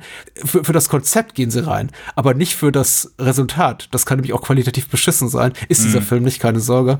Aber Dinos in der echten Welt, das ist das, was sich verkauft. Nicht die Qualität der Filme. Und ich dachte, ja, das stimmt eigentlich. Also, das ist ähm, ein sehr, ähm, kühler Blick, nüchterner Blick auf die Dinge, aber ja, stimmt schon. Es gibt keine andere Filmreihe, die diesen Sweet Spot besetzt. Die sagt hier, hier ist die echte Welt, hier sind echte Menschen in der Jetztzeit und Dinos, und die werden von Dinos gefressen oder von Dinos gejagt. Ja, Ja. Ist, ist richtig. Wo, wo sieht man sonst? Ja, King Kong war noch ein paar Dinos zu sehen, gell, aber sonst.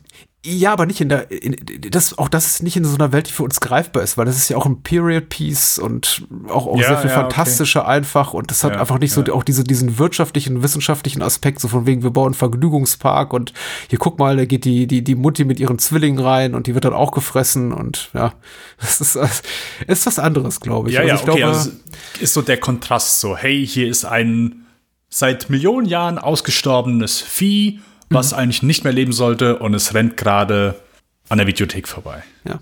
Ich glaube, ja.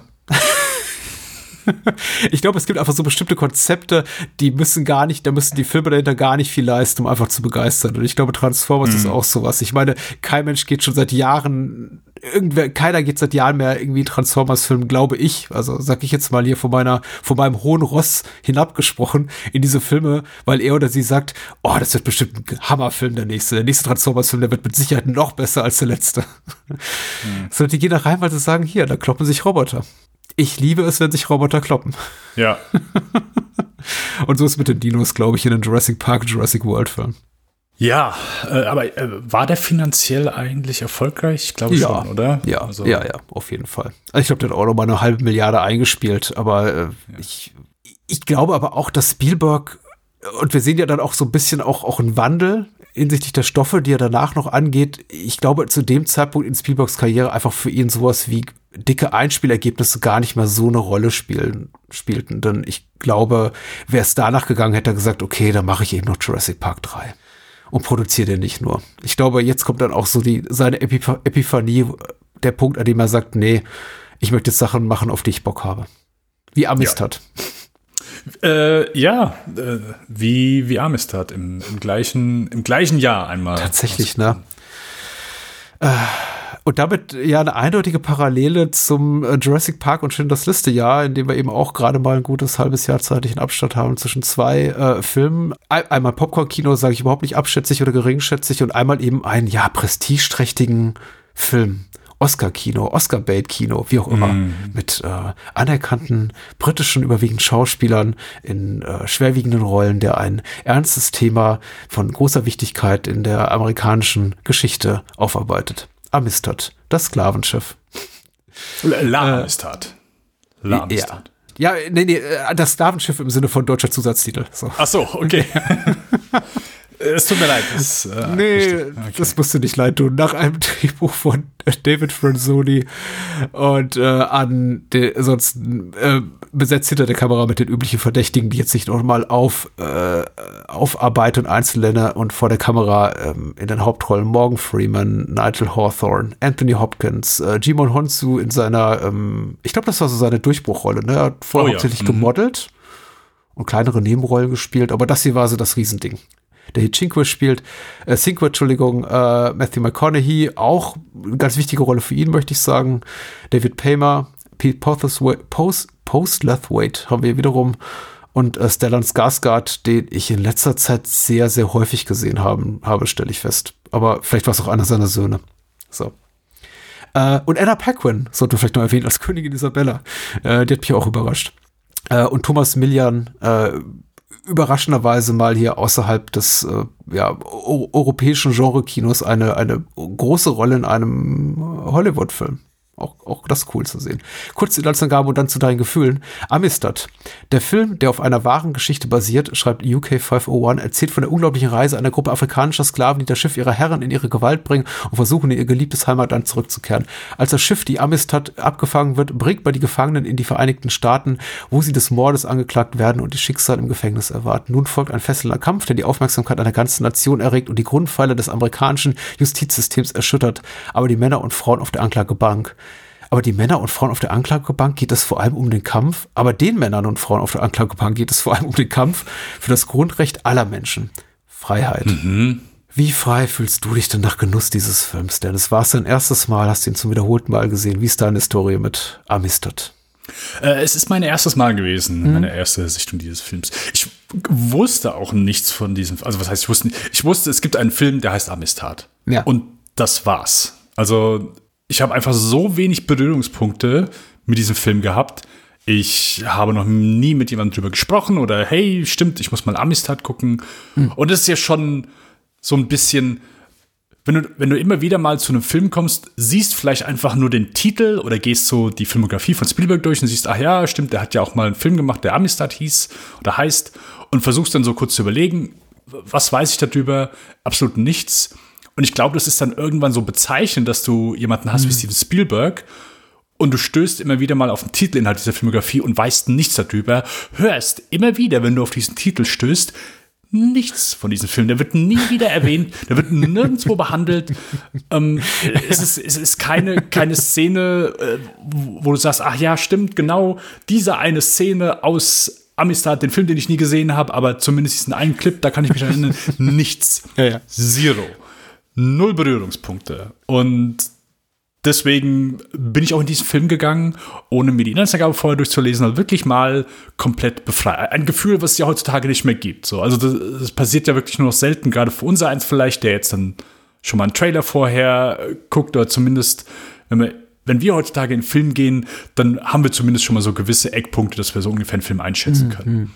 Hier wusste ich einfach, den Film interessieren nicht viele Leute. Ähm, zumindest war es so in der Vergangenheit. Vielleicht ändert sich da jetzt mit diesem Podcast. Aber wahrscheinlich nicht. Ähm, ich würde sagen, Amistad ist kein schlechter Film, aber ich kann sehr gut nachvollziehen, dass bis heute wenig Worte über diesen Film äh, verloren werden. Also, vielleicht positive Aspekte, der fängt sehr gut an. So die ersten 10, ja. 15 Minuten Oh ja. sind wirklich super. Also äh, bombig inszeniert, sehr knackig, sehr eindrucksvoll, äh, intensive Bilder, wenn dieses Sklavenschiff übernommen wird. Äh, vor allen Dingen, weil auch äh, sehr viel ohne Dialog auskommt, den wir selbst verstehen, sondern es wird nur in der äh, Sprache äh, Mende-Sprache einmal gesprochen und wird nicht untertitelt, dass wir nachvollziehen können, was die verstehen, sondern dass wir einmal außen vor sind. Eine sehr gute Entscheidung, möchte ich das einmal betonen. Ähm, aber das ist wirklich ein, ein guter Anfang. Du wirst sofort reingezogen und dann, als du so merkst, so, oh, okay, das ist jetzt so die Situation des Films, weil sie werden ja dann am Anfang, kurz nachdem das Schiff ähm, einmal äh, an Land bei Amerika anhält und dort einmal das übernommen wird, die äh, das ganze Sklavenschiff einmal auch wieder gefangen genommen wird und die einmal vor Gericht gebracht wird. Dann gibt es so diese Szene innerhalb des Gerichts, wo plötzlich dann verschiedene, wo dann die Situation, hier, das ist jetzt die Situation, was passiert jetzt? Und dann melden sich plötzlich diese verschiedenen Parteien. Die sagen, hey, nee, die, das, das ist mein Eigentum. Diese Sklaven, die gehören uns. Äh, unter anderem die Königin von Spanien, die sagt, das ist mein Eigentum. Dann gibt es diese zwei äh, Überlebenden von diesem Schiff, was, äh, was Sinke und äh, all seine Gefolgsleute einmal mit übernommen haben, die sie halt am Leben gelassen haben, die sagen, nee, nee, hier wir, wir, also gibt verschiedene Parteien, die sagen, hey, die gehören uns. Und plötzlich merkst du, ah, okay, es ist ein historisches Justizdrama. Und in dem Moment dachte ich, oh, ich glaube, der Film wird richtig gut, weil bisher bin ich vollkommen on board. Ich glaube, das wird sehr interessant. Ich bin so ein, ich will sagen, ich bin ein Sucker für so Justizdramen oder so ein Legal Drama, aber ich finde die sehr unterhaltsam. Ich mag, also da kannst du mich halt schnell mit cashen. Aber ich glaube, das ist so der Höhepunkt des Films. Der kommt leider nach 20, 25 Minuten und danach fällt der äh, ja so ein bisschen ab. Und dann ist das, was du eben gesagt hast, also bis dahin fand ich den auch fesselnd. Ein Wort, was du eben mit deiner Inhaltsangabe einmal äh, genannt hast.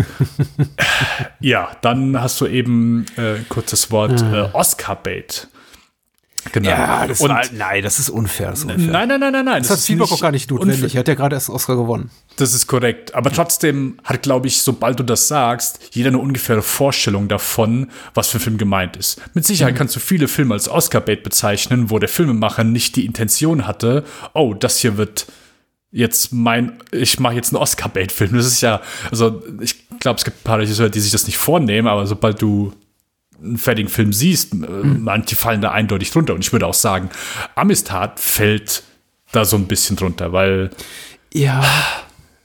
ja, äh, können wir vielleicht gleich ein bisschen näher drauf eingehen, aber danach ist es halt für mich ein Film, der vielen Schauspielern aber natürlich so die Möglichkeit gibt, so, hey, äh, hier könnt ihr ein paar coole Reden schwingen und äh, zeigen, äh, was ihr als Schauspieler drauf habt.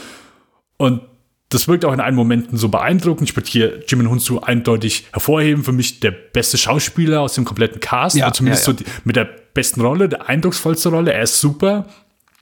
Ähm, aber danach fällt es halt so komplett flach und dann keine Ahnung, finde ich, den Film ist ja so ein bisschen, ist mit Sicherheit so gut gemeint, so, hey, hier, äh, die, die Amistad-Prozesse ist etwas, wo ich nichts von wusste. Ich kannte den nicht, mhm. auch, also ist mir einfach nicht bekannt gewesen.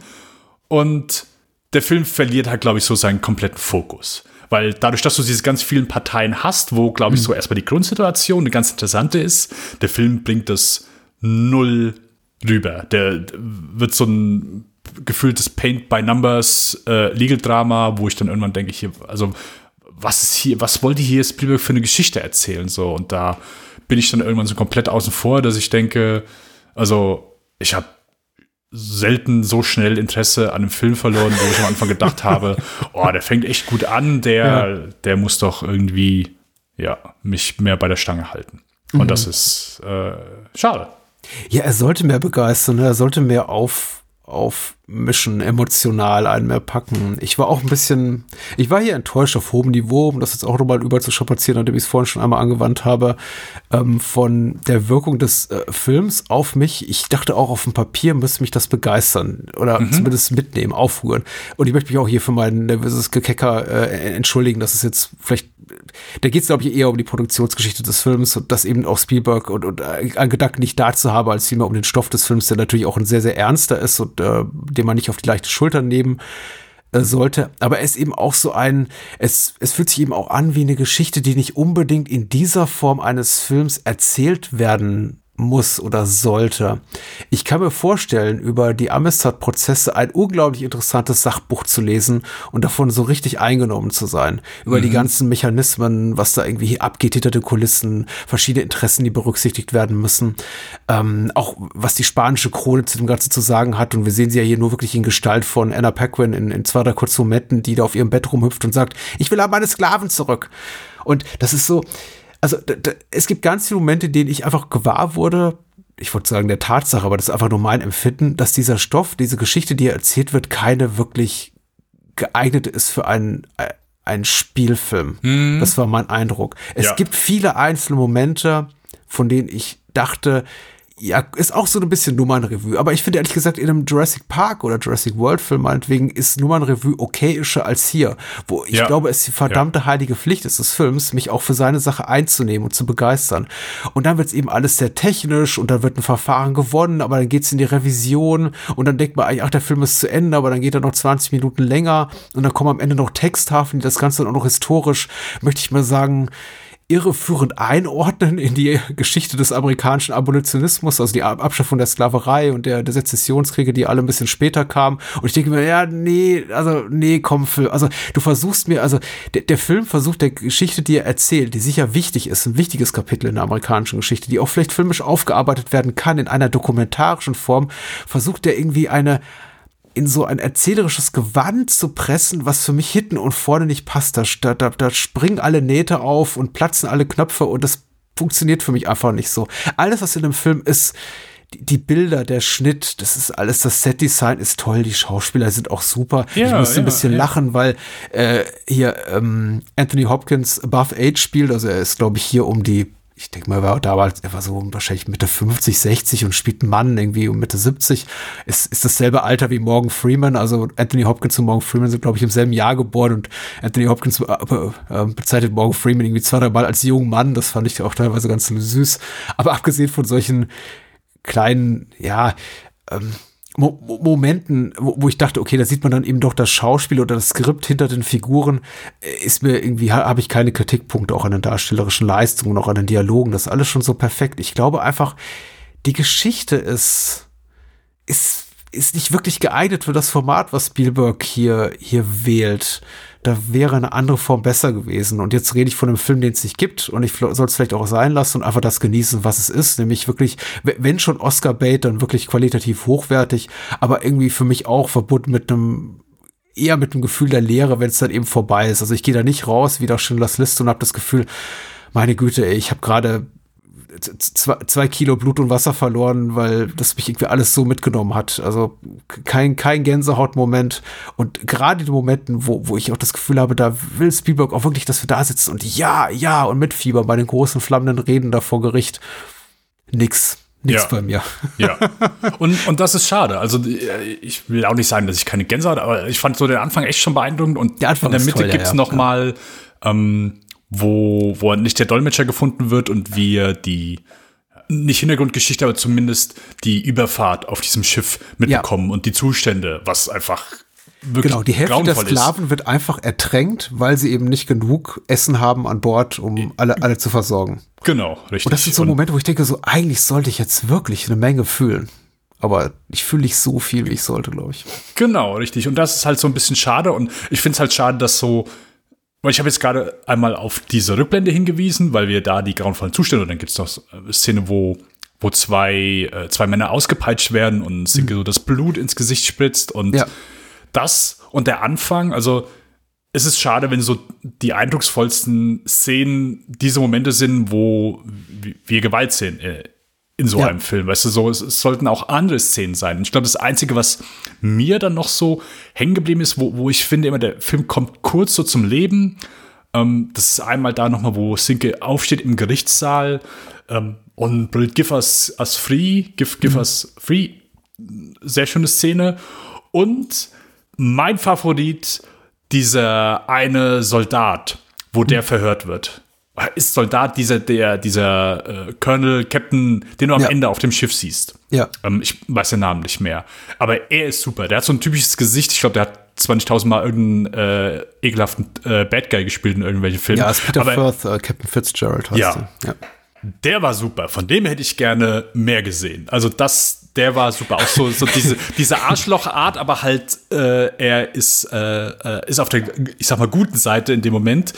Herrlich, super. Das, Und die, die Szene ist mega und er hatte leider eine der schlechtesten Szenen des Films, kurz vor Schluss, indem er die, dieses Fort, diese Sklaven, diese Sklavenfestung zerbombt und dann sagt so, senden sie Rauchsignale an äh, hier. ja, ja, schreiben Sie im Brief hier, er hatte recht, äh, die Festung gibt's nicht. ja, ja, genau. Ja. Boah, ey, ja. Äh, also, wir haben eben kurz über äh, drüber gesprochen, dass, so, dass sich das Ende so äh, äh, komisch hinten dran ge gepackt fühlt bei Lost World. Also, das hier war noch mehr. Also, diese Festung, am- dachte am Anfang, oh, okay, man sieht diese Festung mal kurz und dann gegen Ende so, oh ja, hier, wir fahren jetzt mit dem Schiff noch dahin und, und zerbomben die. Also, das, das, das fand ich auch wirklich unpassend. So für, das hat sich auch wirklich alt, falsch angefühlt. So, weißt nach dem Motto, oh ja, hier, guck mal, was, was dieser Film oder was, was diese äh, Prozesse jetzt bewegt haben, so, weil dadurch gab es jetzt einen mega Aufrühr und die Sklavenfestung wurde zerstört und danach haben alle glücklich weitergelebt. Nee, so, so war es ja nicht. Also, ich muss jetzt danach, ich habe dann extra nochmal danach nachgelesen. Das hat ja noch mal, das hat ja noch mal ewig gedauert, bis dieser ganze Bürgerkrieg angefangen hat, wo dann hier die Diskussion war, hier, dass wir uns äh, mit den, äh, also das Nord- und Südstaaten sich gekloppt haben, weil unter anderem Ja. dieses Sklaventhema, äh, hier, die Nordstaaten wollten das abschaffen, die Südstaaten nicht. Ja. Und das ist so viel vorher passiert, dass ich gedacht habe, ja, okay, dann haben die das wahrscheinlich gemacht, weil sie einfach gemerkt haben, ja, okay, es hat im Grunde eine Nein, historische Re Relevanz nicht so wirklich, weil es so viel früher passiert ist. Und ja, deswegen, denke ich nochmal da. Also im Film habe ich schon gemerkt, so, warum zeigen die am Ende nochmal das? Also, das ist so, so ge gefühlt nach dem Motto, ja. Also dann, dann lieber einen Abenteuerfilm machen von diesem Captain, der irgendwie hier, äh, wir haben eine Mission bekommen, wir müssen irgendeine Kla Sklavenfestung äh, kaputt schießen und Ich bin bereit, viel, äh, Filmen viel zu glauben, ehrlich gesagt. Ich habe den Film jetzt auch zum ersten Mal in Gänze gesehen. Ich habe ihn vorher nur auszugsweise gesehen. Jetzt zum allerersten Mal von Anfang bis Ende. Und die letzte äh, Szene des Films oder die letzten Szenen, inklusive der Texttafeln, fühlt sich für mich so wenig authentisch, so wenig glaubwürdig an, dass es mir genauso gegangen ist wie dir. Nämlich, das muss ich googeln. Das kann nicht sein. Ich habe normalerweise, wenn mir ein Film glaubwürdig etwas erzählt, nicht das Bedürfnis. Ich habe es bei Schindlers Liste auch gemacht. Ich habe mich da ein bisschen reingelesen, klar, in die wahren äh, Hintergründe der Geschichte um Oskar Schindler und äh, die Schindlerjuden, aber eben auch nur, weil wir darüber sprechen. Ansonsten hätte ich es wahrscheinlich nicht getan, nur in Vorbereitung auf die Podcast-Folge. Aber hier in dem Fall dachte ich, nee, nee. Also der Film war vorbei. Ich dachte, was? Was? Ja. Wa- Was hat das mit den Sezessionskriegen zu tun? Die kamen doch viel, viel später. Diese Sklavenfestung, also da hier ähm, der heutigen Sierra Leone da, der, diese Sklavenfestung der, der spanischen Krone, wirklich, also der Film inszeniert das so, als ob quasi das Gerichtsurteil zugunsten der Freilassung von Cinque und den anderen Sklaven fällt und Schnitt zu gefühlt drei Tage später Captain Fitzgerald vor der ähm, westafrikanischen Küste, wie er diese äh, Sklavenfestung niedermäht mit, den, mit seinem Schiff und mit Bomben drauf schießt und sagt, hier, erledigt. Ja. Sklaverei beendet. Ja, so. genau, richtig. Offiziell, Fertig. Sklaverei offiziell weltweit beendet. Lass nach Hause fahren und äh, Und deswegen, deswegen, ich glaube, das ist auch ein Grund, warum ich immer nicht immer diese Szene mit der Kopf habe, warum ich hier unter kichern muss, obwohl es das Thema eigentlich nicht hergeht. Weil da ist dann einfach der Film, der, der, Film, der muss da wirklich die Banane gerade biegen, um das irgendwie glaubwürdig so hinzukriegen. Ja, genau. Und er schafft es einfach nicht. Und das ist halt, das, äh, nochmal um das zurückzukommen, was ich eben gesagt habe, der macht halt extrem viele Fässer auf und deswegen fühlt sich der sehr unfokussiert an. Weil, mhm. also ich habe hier echt das Gefühl, Spielberg weiß nicht so, welche Geschichte er erzählen möchte. Und es gibt immer wieder so gute Ansätze. Also ich, ich mag Gerichtsdramen, aber alle Szenen innerhalb des Gerichts hier sind so, da bleibt nichts hängen, außer vielleicht der eine Moment, wo der, dieser junge Richter, den sie, den sie da anheuern, weil sie sagen, hier, der soll mhm. das jetzt noch mal regeln, den haben wir jetzt eingekauft wo er so sagt, hier, ich mache jetzt das Richtige so. Ja, okay, gut, aber da ist kein Aufbau, dass du irgendwie so ein Verhör hast oder so ein Gegenspiel innerhalb dieses Gerichtssaals, wo du sagst, hey, da ist eine spannende Dynamik, das ist eine spannende Szene so. Da, das hast du hier nicht und das ist so schade, weil mhm. am Anfang, das erste Gespräch, was Stellan Skarsgård äh, Morgan Freeman mit äh, McConaughey haben, mhm. da finde ich, da kommt so kurz auf, wo du merkst so, oh, hier könnte selbst bei den bei den guten Menschen innerhalb dieser Geschichte so ein Konflikt entstehen. Mhm. Weil McConaughey ist ja, also sagt ja auch so, ich bin Anwalt für Güter und mhm. äh, Skarsgård und Morgan Freeman, die ähm, sagen, nee, nee, nee, hier, also du, du, musst die wie, wie Menschen behandeln, so, du kannst nicht einfach sagen, also McConaughey er erklärt ihn ja auch so, hey, in dem Moment, dass wir so argumentieren, dass hier es um äh, Gut geht und nicht um Menschen und sie, nein, nein, nein, nein, das kannst du nicht machen, das sind Menschen, äh, sind wir dagegen, mhm. das ist nicht in Ordnung so. Keimt kurz so der Konflikt auf, aber ist danach dann auch schon wieder so, oh, okay, gut, äh, weiter geht's. Mhm. Und ja, ich, ich frage mich, ob das auch eher so ein Lippenbekenntnis, also nicht Lippenbekenntnis ist, aber ein Zugeständnis auch an die Erwartung des Publikums, dass man eben sagt, ja, hier, du musst den, den jungen Anwalt als super idealistisch zeigen und äh, einfach nur, ich meine, klar, später kommt die Realität daher und sagt, nee, nee, das ist einfach schon Handelsware. Genau. Hm. Äh, und äh, unter dieser Prämisse führen wir auch diesen, diesen Prozess. Aber du brauchst eben jemanden, der quasi ja als Stimme des Publikums spricht und sagt, nein, aber das sind doch Menschen, was sie natürlich sind, aber natürlich mhm. auch im Jahre 1839 glaube ich, überhaupt nicht zur Debatte stand und dann natürlich auch etwas unglaubwürdig wirkt. Also einfach eher, er, er wirkt ein bisschen, bisschen arg zeitgenössisch. Er wirkt ein bisschen arg 1997 für eine Figur des Jahres 1839, die hier Roger Baldwin, der von Matthew McConaughey gespielt wird. Aber das tun sie, das tun viele von ihnen. Auch Jodson, also die Figur, die Morgan Freeman spielt.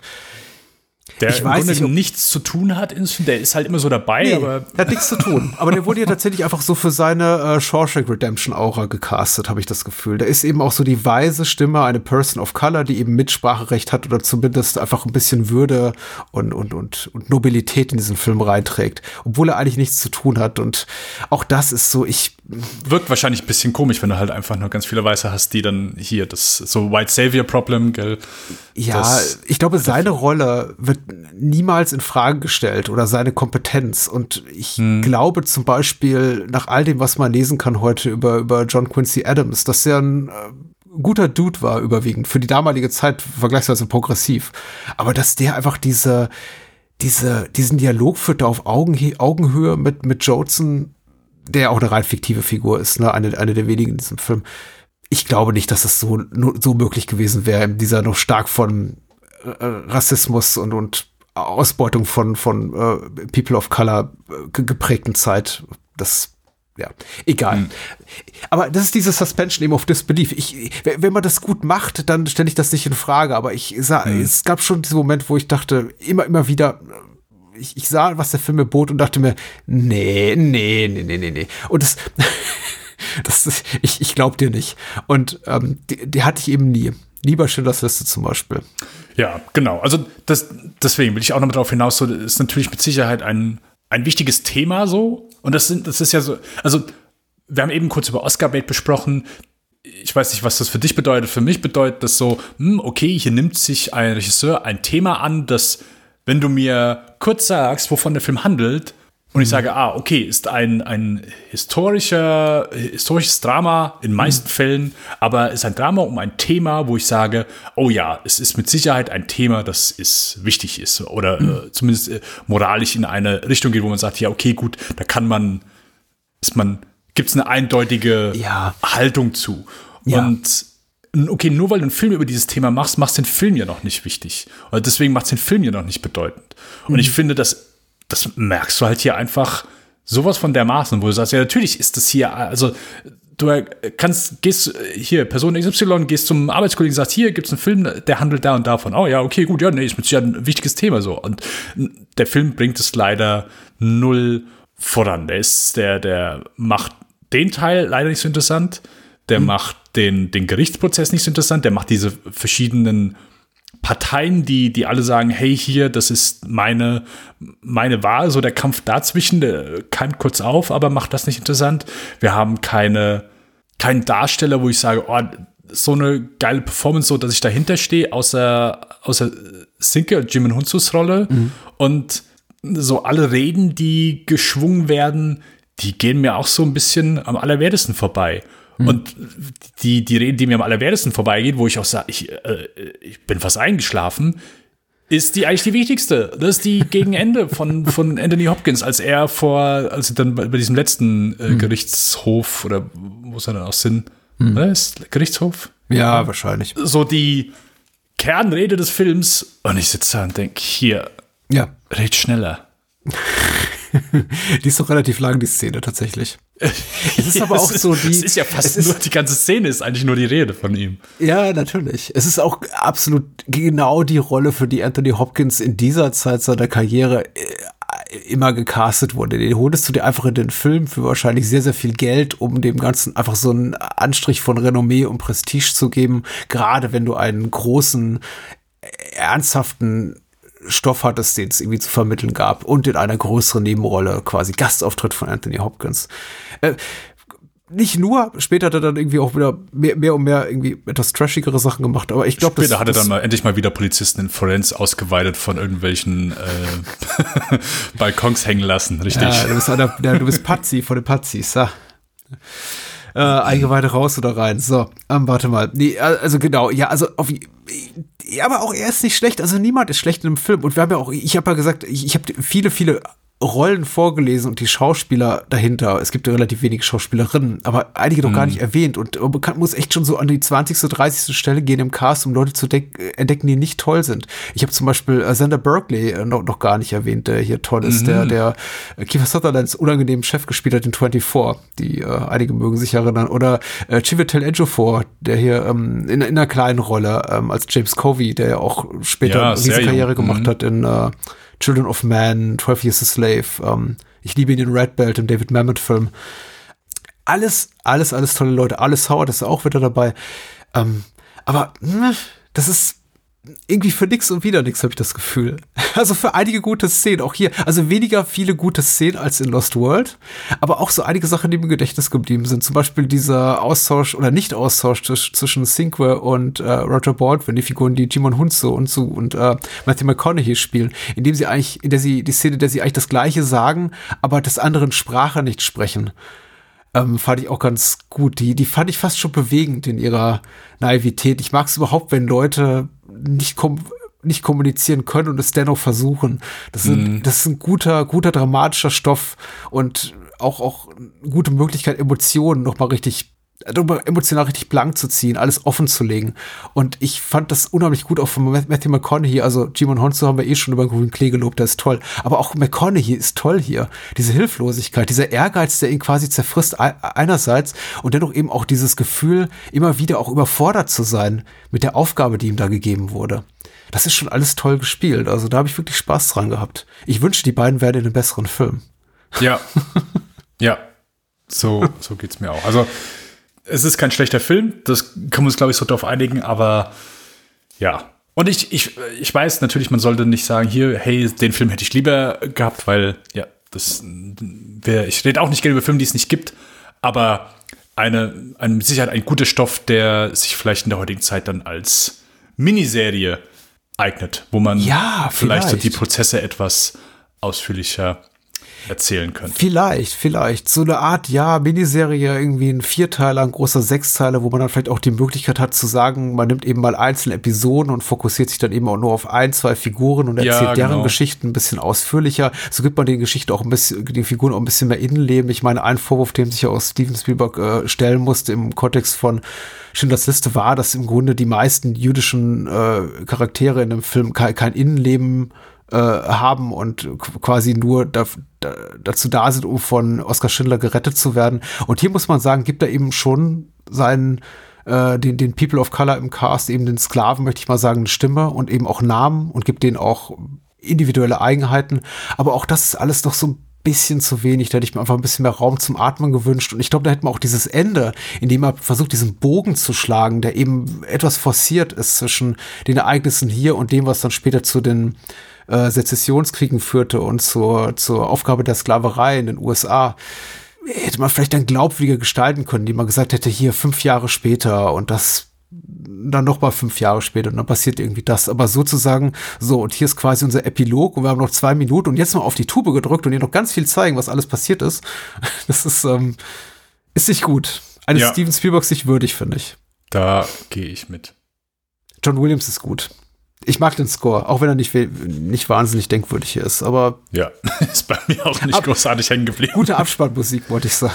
Gute Abspannmusik. Ich habe zwischenzeitlich vergessen, dass es ein Spielberg-Film ist, weil er eben einfach so ein bisschen, er ist ja, er ist ja solide, er ist ja grundsolide. Auch das hier ist für mich ein, das ist vielleicht eine 3 Minus, aber gr- grundsolider Film. Aber ich habe zwischenzeitlich vergessen, dass es ein Spielberg-Film ist. Bis dann eben äh, Williams nochmal aufspielt hier für, über die Endcredits. Ich dachte, ah, okay, hier, da ist die, da ist die Grandezza, die ich von Steven Ja, Spielberg ja. mir erhofft hatte. Ja.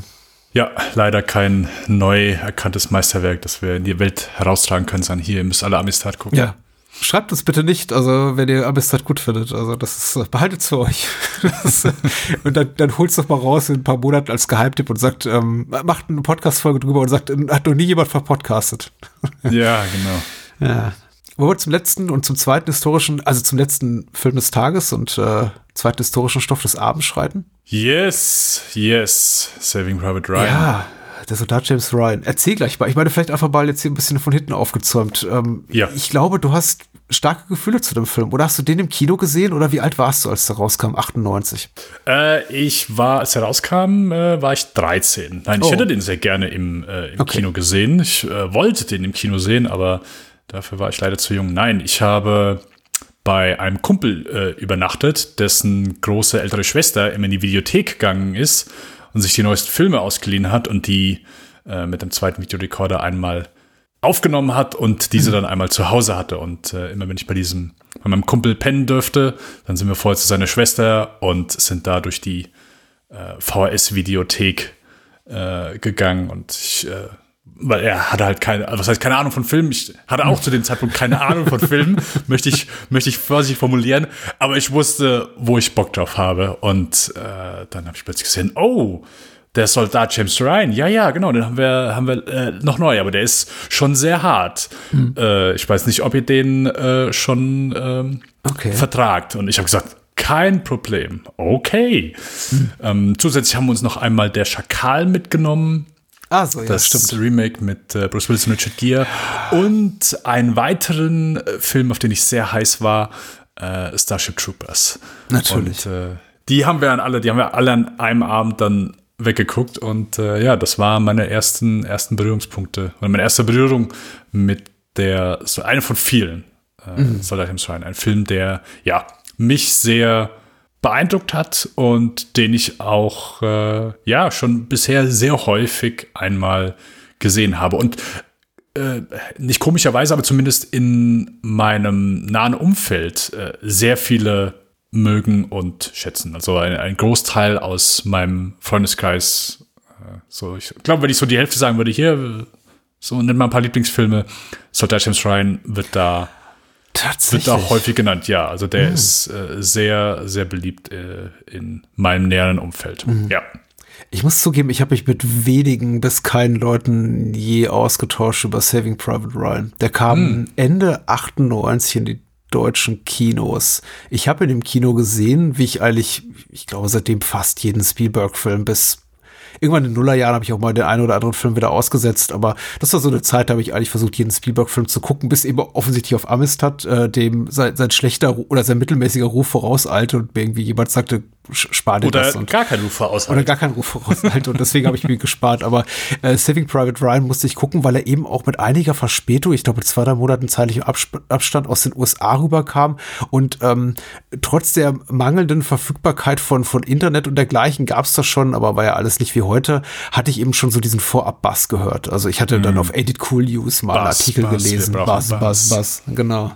äh, das sei irgendwie das, das große Ding und die erste halbe Stunde bläst dich weg, musste im Kino gucken und deswegen war ganz klar, irgendwie in der ersten Woche des Kinostarts stand ich dann eben ja. auch da und habe mein Kinoticket gezogen und mir den Film angeguckt.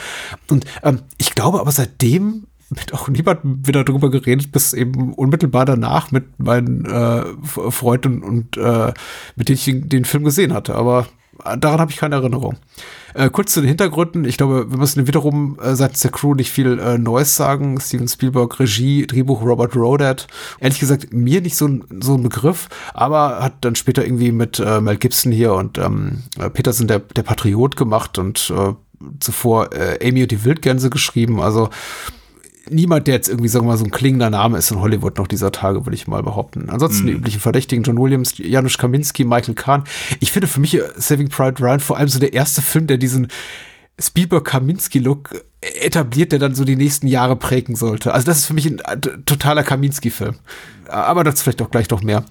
Uh, und vor der Kamera Tom Hanks, Tom Sizemore, Edward Burns, Barry Pepper, Adam Goldberg, Vin Diesel, Giovanni Ribisi, Jeremy Davis. Man weiß gar nicht, wo man aufhören soll. Also ob an 10., 15., 20. Stelle. Es kommen immer noch Namen, die man einfach kennt. Paul Giamatti, Dennis Farina, ähm, Ted Danson spielt eine kleine Rolle, Leland Orser, Nathan Fillion hier später hier semi-erfolgreich in äh, Firefly, aber vor allem in Castle. Hat auch nur zwei Minuten Auftritt. Brian Cranston darf einmal ohne Arm durchs Bild wackeln. Hm. Und John Delancey auf der äh, Tonebene sich hier gerade, er liest einen Brief vor. Ach, ist interessant, das ist mir nicht aufgefallen, aber habe ich im Original geguckt. Mm, mm, mm, Und die Inhaltsangabe hat geschrieben, Max, unser lieber Freund Max Roth von der Wiederaufführung. Oh. Äh, 6. Juni 1944 schreibt Max bei der UFDB D-Day. Captain John Miller, Tom Hanks und seine Einheit gehören zu den Truppen, die sich durch die wahr gewordene Hölle auf Erden, den Strand der Normandie kämpfen. Unter größten Verlusten gelingt es, den Küstenabschnitt einzunehmen. Doch statt weiter direkt am Vormarsch in Richtung Berlin teilzunehmen, erhält Miller einen Spezialauftrag. Er soll James Francis Ryan aus der 101st Airborne ausfindig machen, denn alle drei Brüder Ryan sind, am Kampf, sind im Kampf gestorben und auf Befehl von ganz oben soll Ryan nach Hause zurückkehren, dass er mit seiner Mutter wenigstens einen Sohn behalten kann. Angesichts der verworrenen Lage im Norden Frankreichs ist dies für Miller und seine Mann wahrlich kein leichter Auftrag, zumal die Soldaten sich auch fragen, wieso sie das Leben eines Mannes retten sollen, wenn der Vormarsch gegen Hitler und die Nazis doch viel mehr Leben retten würde. Punkt, Punkt, Punkt. Ja, soweit. Hat mich umgehauen. Die erste halbe Stunde vor allem. Und dann in Folgejahren war das so die Referenz-DVD, die ich besaß. Und irgendwann die Referenz Blu-ray. Und mittlerweile habe ich meine Blu-ray sogar, obwohl ich den Film noch nicht mal abgöttisch liebe, durch eine, durch eine 4K UHD ersetzt. Und das ist mega. Allein für die erste halbe Stunde. Also wenn man irgendwie äh, sich die Mühe macht und ein Surround-System sich zu Hause in die Wohnung bastelt, woran ich jetzt die letzten Monate gewerkelt habe, das war ein geiler Film dafür. so. Und da kommen danach noch zwei weitere Stunden, aber wen interessiert's? Die erste halbe Stunde so. Magst du den Film? Immer noch. Ich mag den immer noch. Ich finde den super. Ist für mich einer von Spielbergs besten Filmen. Ich mag den gefühlt bei jeder Sichtung wieder ein Stück mehr. Ja, klar, also ich, ich glaube, selbst die schärfsten Kritiker von diesem Film sagen halt, ja gut, aber halt die erste halbe Stunde ist Hammer, ist der Wahnsinn. Ja. Das ist, ja, also habe ich noch keinen gefunden, der gesagt hat, ah ja gut, halt den Anfang musst du skippen, aber danach kann auch, ah, ja, genau. Außer halt, dass du einfach sagst, hey, hier, also zu extreme Gewalt und gerade in einem realistischen Kontext so oder historischen Kontext, die so passiert ist, das kann ich mir nicht angucken so. Das ist klar, verständlich ist dann so die, glaub, die Kehrseite davon, wenn, wenn es dir da zu sehr auf den Magen schlägt, wenn du sowas siehst, was mhm. verständlich ist, weil einfach das unbarmherzige Bilder sind und unbarmherzige Momente. Aber ja, ich äh, finde den Film immer noch sehr, sehr, sehr gut. Ich mag, den, den, ja klar, ich meine, Anfang brauchen wir darüber zu reden, aber auch danach so, also all das, was dieser Film danach ist, weil wir haben plötzlich so, so eine Art Roadmovie innerhalb des Krieges, ähm, der nie zum Stillstand verkommt. Ich finde die Dialoge unterhalb der Soldaten äh, sehr gut. Ich finde, angeleitet von Tom Hanks, super gespielt hier. So, so ein bisschen anderer Charakter, mhm.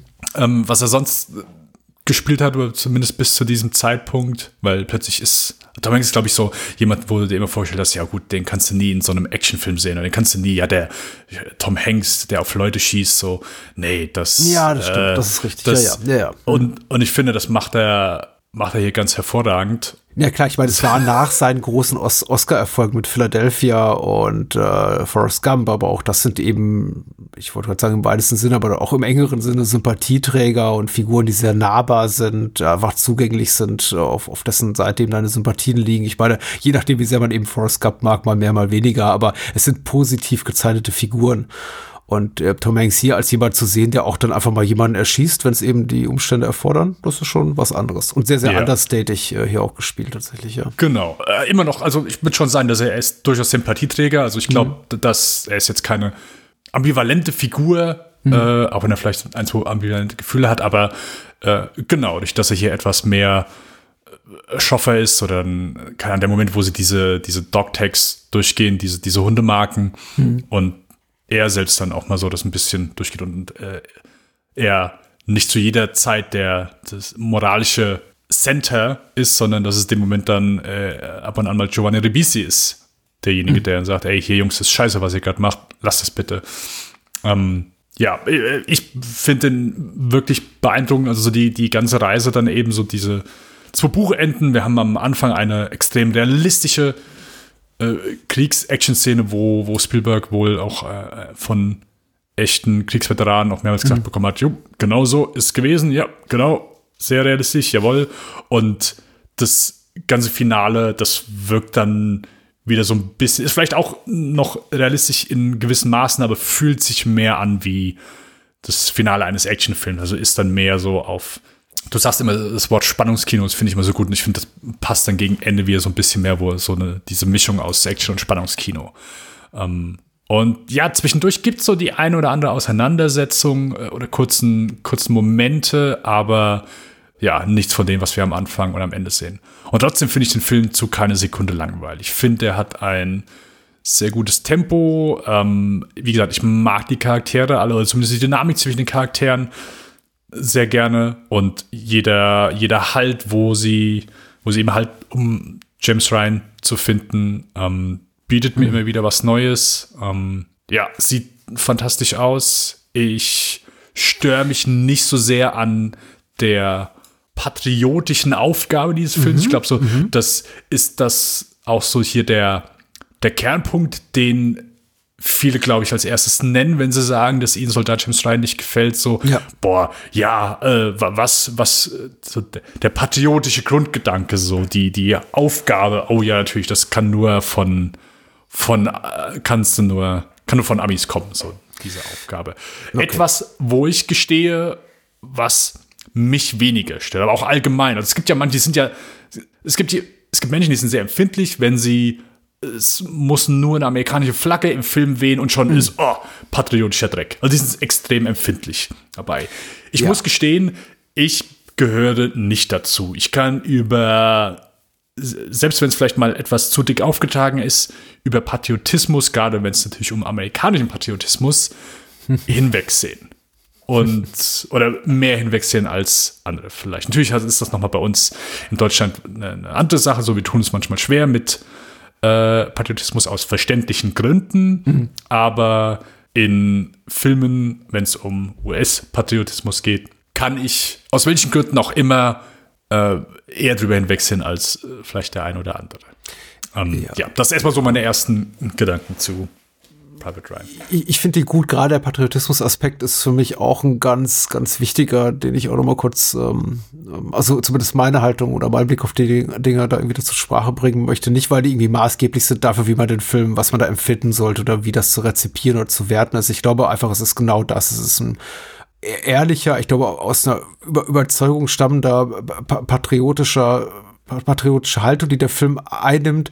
Ich glaube ehrlich gesagt auch tatsächlich sehr geprägt von der Politik, die, die damals in den USA äh, herrschte, nämlich irgendwie zum, zum Zeitpunkt der Clinton-Regierung und doch zu einem Zeitpunkt möchte ich mal sagen, ich weiß nicht, wann genau der Film produziert wurde, aber noch, noch vor dem großen Fall from Grace, glaube ich, von, von Bill Clinton und dem, wo man dann eben schon auch irgendwie kommen sah, dass da als nächstes wieder die Republika Republikaner an der Macht sind. Also ich glaube, eine Zeit, in der man auch gerne mal patriotisches Kino gemacht hat. Und äh, sowas wie Independence Day war ja auch noch nicht so lange her. Also sowas konntest du tatsächlich Mitte, Ende der 90er ins Kino bringen. Ich glaube, fünf Jahre später nach 9-11 mit einer Bush-Regierung, ich glaube nicht, dass dieser Film so entstanden worden wäre. Man hätte mhm. wahrscheinlich sehr, sehr viel reflektierter einiges gemacht und ähm, aber wie gesagt, ich möchte jetzt auch keine Kaffeesatzleserei über un, Kaffeesatzleserei über ungelegte Eier machen, wie blöd das klingt, egal.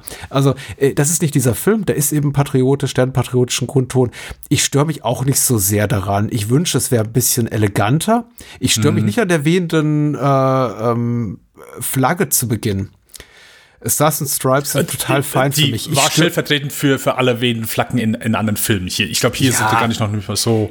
Es, es gibt gro große, großartige Filmszenen mit Stars and Stripes, zum Beispiel in Patton oder äh, wäre das, ich möchte das Ende von Blowout nicht spoilern, Blowout, aber ja. ja, das ist, oh Gott, oh Gott. Oh, ist das toll. Ähm, aber äh, auch hier ist die, ist die amerikanische Flagge, die nicht knallrot ist und blau, sondern eben eher in, in äh, gedeckten Farben äh, gezeigt wird, auch, auch ganz toll eingesetzt. Ich störe mich eher an die, ein bisschen an dem, was davor kommt. Mhm. Nämlich diese, diese Buchenden mit ja. dem Schauspieler, der eben den alten äh, James Ryan spielt.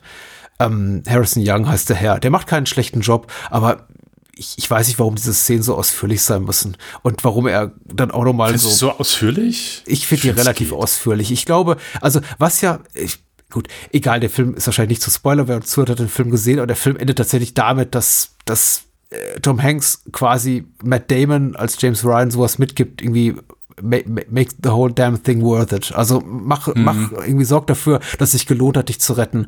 Und dann fällt er eben da quasi da am, am Kriegsgrab noch mal da nieder seines ehemaligen äh, Vorgesetzten äh, Captain Miller oder ist er Colonel? Captain Miller, glaube ich. Captain und, ähm, Miller, ja. Äh, sagt, ah, ich hoffe, ich habe es geschafft, ich hoffe, ich bin ihnen gerecht geworden. Und dann sagt irgendwie seine Frau noch was, ich denke mir, oh ja, das ist irgendwie, also wäre das eine wortlose Szene, wie zu wie, wie das Ende von, ich möchte nicht immer irgendwie Spielberg-Film mit Spielberg-Film vergleichen, aber mir fällt es irgendwie nur, nicht, nicht als Maßstab für, so macht man es perfekt, sondern einfach als, finde ich, naheliegende Analogie. Äh, so, so wie das Ende von, von Schindlers Liste, einfach wortlos fände ich sowas wunderbar. Da hat es mhm. auch eine mhm. gewisse Würde, Größe und Substanz. So ist es einfach nur zwei Schauspieler, mit denen, die ich zweieinhalb Stunden lang nicht gesehen habe, die mir jetzt sagen, und hier ist doch mal der große emotionale Button, auf den wir jetzt drücken. Und es mhm. funktioniert für mich einfach nicht so. Aber wir haben jetzt nur über das über die tolle erste halbe Stunde habe ich jetzt geredet und über irgendwie die letzten drei Minuten, die mir nicht so gut gefallen. Ähm, dazwischen gibt es noch zweieinhalb Stunden oder zwei Stunden, die wirklich auch ganz toll sind stellenweise. Ich, ich mag einige Sachen lieber als andere. Für mich ist der, der allergrößte Pluspunkt erstmal dieser Look. Ich finde, der Film sieht fantastisch aus. Ja. Das, was hier Kaminski macht, ist tatsächlich, äh, finde ich, für ich zum ersten Mal so richtig spürbar eine eigene Note, eine eigene visuelle Handschrift zu entwickeln, auch eben natürlich in Zusammenarbeit mit Spielberg. Diese, diese, diese Frames, die da geskippt werden zu Beginn und der Einsatz hier von, von langen, von, von One-Takes äh, und die Filter sich, komplett rauszunehmen. So an Schnitten, genau. Dieses auch, auch Color Grading, was hier offensichtlich zum ersten Mal eingesetzt wird. Also ist schon sehr fantastisch. Das hat man mhm. auch in späteren Jahren in Filmen anderer Filmschaffender gesehen. Nicht so gelogen, möchte ich sagen. Und sieht man dann auch später bei anderen Spielberg-Kaminski-Produktionen wieder. Ich finde vor allem Minority Report ist visuell sehr, sehr oh, ähnlich ja, zu, ja, zu dem ja. hier. Ähm, aber das ist schon toll. Also das damals im Kino zu sehen, war schon eine echte Erfahrung. Und was eben auch toll ist, ist aber, das ist, war gar nicht mal so eine tolle Erfahrung 98, sondern ist eher, eher rückblickend ganz toll, ist hier all diese Körper zu sehen von den jungen Leuten, von irgendwie so aufstrebenden Schauspielern, die einfach zum ersten Mal kleine bis mittelgroße Rollen hier vor der Kamera haben in einem großen Hollywood-Film. Also hier große Hollywood-Stars sind wie Edward Burns. Edward Burns, ja, natürlich. Der Edward Burns, wer erinnert sich nicht? Ähm, der hat so ein paar Romcoms gemacht, oder? Mhm. Fiel mir auch nicht. Der hat drei, bei drei Filmen Regie geführt und war Hauptdarsteller bevor vor Saving Private Ryan. Das war so der Höhepunkt. Also es war innerhalb von, keine Ahnung, ich glaube drei oder vier Jahren. Oh, der spielt in The Sound of Thunder mit dem, dem vollkommen misslungenen äh, Peter Hyams Film, sehe ich gerade. Tatsächlich, ja, stimmt, der war da drin. Dinos in der echten Welt. ich liebe Peter Heims, aber Sound of Thunder habe ich bisher noch nicht übers Herz gebracht, der ist richtig schlimm und ich glaube auch, vielleicht war das der Grund, warum danach alle anderen, die jemals Ambitionen hatten, das so irgendwie Jurassic Park und Jurassic World gleich, Jurassic Park zu dem damaligen Zeitpunkt gleich zu tun, solche Filme zu machen, gesagt haben, ah, vielleicht doch nicht, ja. Aber ja, natürlich. Nee, Edward Burns, ja, lass doch mal links liegen, aber Barry Pepper ist toll. Wie, wie mm. Diesel natürlich mittlerweile Megastar. Ich finde den ja so toll. Also ja. sein, sein, sein Ableben, auch Entschuldigung für den weiteren Spoiler, ist, ist einer der besten Momente des Films. Also keiner fällt so toll wie Vin Diesel auf dieses Klavier. Ja, ja. Was dann dagegen drum steht. Das ist wirklich eine gute Performance so. Also, äh, das vergisst man natürlich immer gerne einmal, wenn du so weil er hat ja natürlich Den 810. Fast and the Furious Teil gesehen hast, ja. Äh, nicht nur das, aber also selbst alle, alle anderen Filme, die er sonst gemacht hat, also so, wann, wann hat er mal die Möglichkeit gehabt, überhaupt Schau, Schau zu das wollte ich gerade, Schau zu spielen. Ja. Ich bin, ich habe gerade komplett eine Hirnfurz. Du kannst den Satz auch nochmal so? neu anfangen und ich, ich steige raus. ich weiß nicht. Was sage ich das richtig? Schauspielern? Acting, acting, acting mit Capital A, willst du sagen. Ja, ja. ja. Äh, Schauspielern. Ich habe das, ich habe, das zu kommt da nicht rein. Ich habe gesagt, irgendwas ist hier falsch. Das zu kommt nicht rein. Schauspielern. Nicht ja. Schauzuspielern. Ah. Also ich merke schon, Triple X hat dich nicht bewegt. Nein, äh, Nein. Äh, genauso wenig wie der Baby Nator oder äh, der hat doch, den habe ich nicht gesehen, aber der hat diesen Sidney Lumet Gerichtsfilm gemacht, Find Me Guilty. Find Me Guilty, genau, und sich dafür ja, ein paar Funde also, angefressen, ja. Das war seine große Oscar-Rolle. Äh, das war seine große Oscar-Rolle, ja. Das ist leider keiner reingegangen in den Film, das war so ein bisschen das Problem. Ne? Ist mir genauso im Gedächtnis geblieben wie äh, Amistad damals.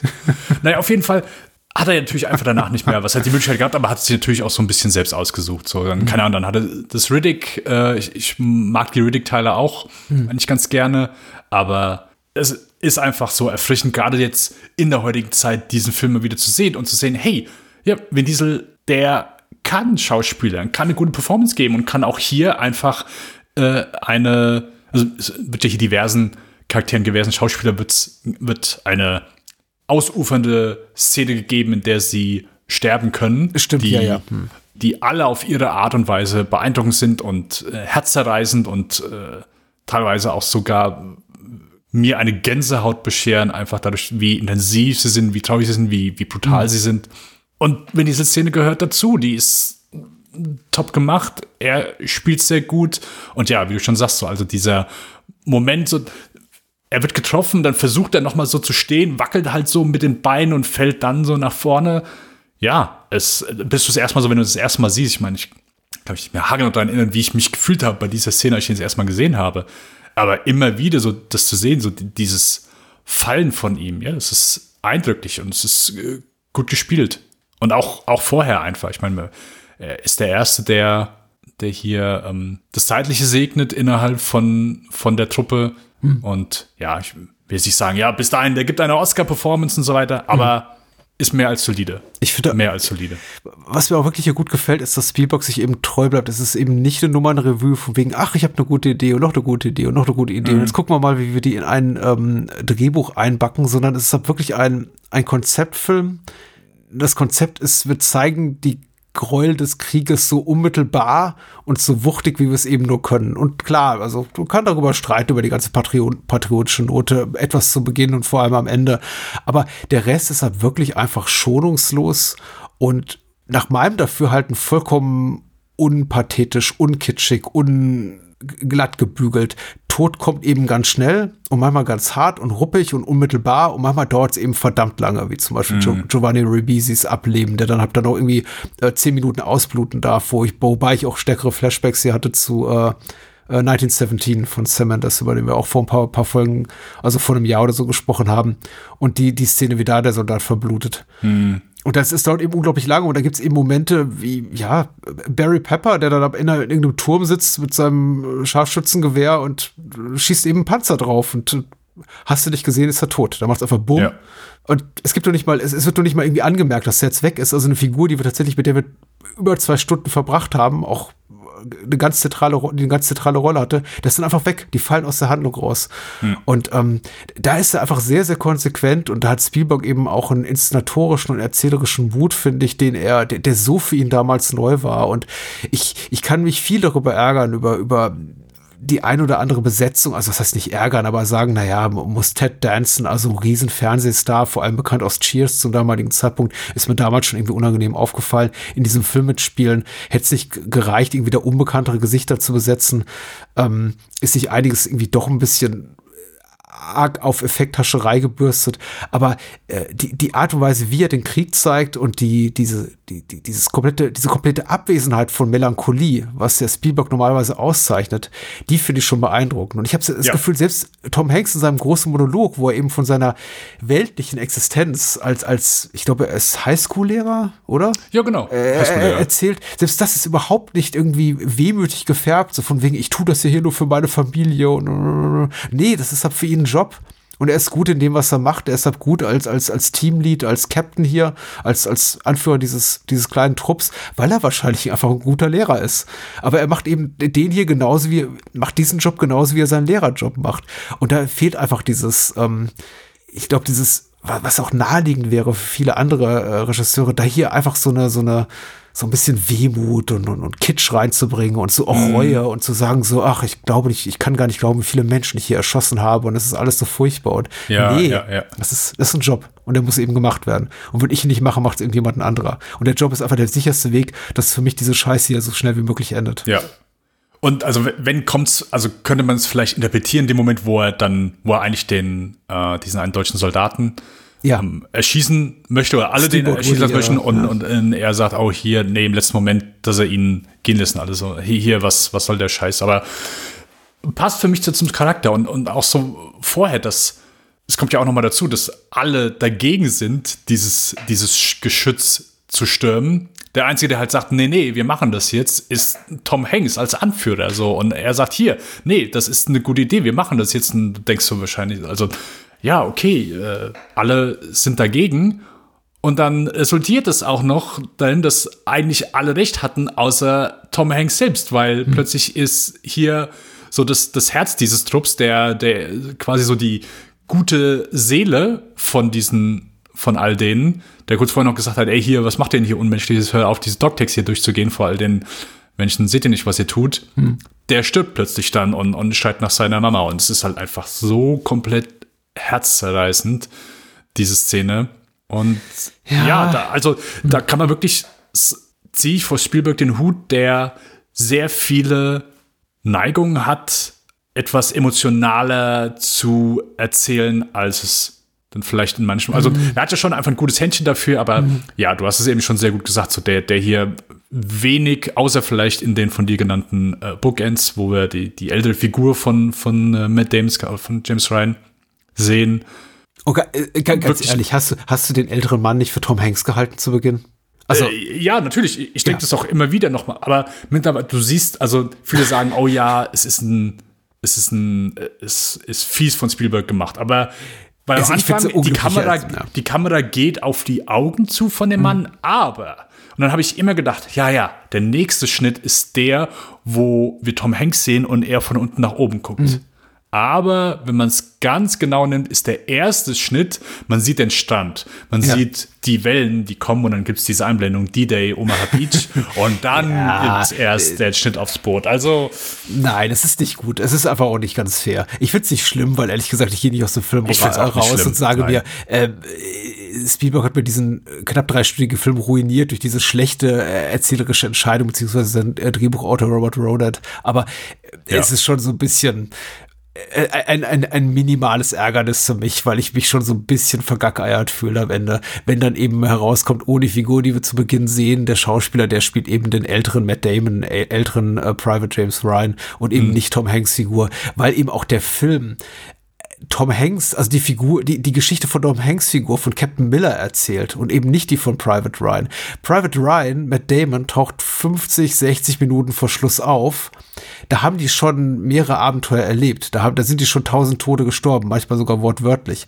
Und Matt Damon, also James Ryan weiß davon nichts. Trotzdem sagt natürlich mir die Bildsprache, aha, er erzählt jetzt diese Geschichte. Er kann die Geschichte aber nicht mitbekommen haben. Und das ist schon so ein bisschen, ich, ich frage mich, warum er es gemacht hat. Das ist mir tatsächlich ein bisschen, also auch jetzt beim, beim ich habe jetzt den Film zum vierten, fünften Mal gesehen, auch diesmal schleierhaft geblieben. Ich dachte, okay, mal gucken, ja, wie ist die Bildfolge? Du hast ja vollkommen recht, ne? Wir sehen nicht Tom Hanks Augen, wir sehen nur seinen Helm ja, dennoch. Also ich finde, es gibt bessere Buchenden als dieses. Bin ich, bin ich bei dir. Aber so der Kerngedanke, so das hatte ich eben, glaube ich, nicht erwähnt. Ich finde, sie machen das trotzdem gut, weil ja, natürlich ist es absolut bescheuert zu denken, okay, gut, ja, okay, jetzt ist hier die, die eine Frau hat drei ihrer Söhne verloren. Mhm. Wir schicken einen kompletten Trupp los, um den vierten Sohn zu finden, der, der hoffentlich noch lebt und basierend auf wahren Begebenheiten. Ja, genau. Äh, mein, mein, mein, in Anführungszeichen, Lieblingssatz vor jedem Film, mhm. weil man genau weiß, dass, dann, dann ist der Film besser, wenn das davor steht. Das macht auch Fargo besser. Aber ich finde, der Trupp geht, also sie erklären das ja auch nicht. Es gibt ja nicht nur irgendwie eine Szene, wo sie das, also sobald die Mission losgeht, sehen wir so, wie sie über diese Wiese gehen und es wird jetzt zum ersten Mal so ein bisschen äh, adressiert und wo dann ja auch Barry Pepper sagt, ja, hier äh, stellt mich irgendwie, also wo sie in Frage stellen, ob das hier die eine gute Verwendung von militärischen Ressourcen ja, ist, ja. Ähm, was man, was sicher auch der eine oder andere Kritiker gedacht hat. Aber ich finde, natürlich nur der, der Moment, dass es in einer Szene adressiert wird, ist die Kritik nicht weg. Aber ich finde, dass das nicht diese eine Szene ist, sondern es zieht sich ja so ein bisschen auch so durch den kompletten ja, Film durch, ja, weil plötzlich total, stell, ja. wird es in Frage gestellt, ey, plötzlich ist die erste Person von uns gestorben und äh, ich weiß gar nicht mehr, wer es sagt, ähm, aber hoffentlich ist dieser Ryans wert.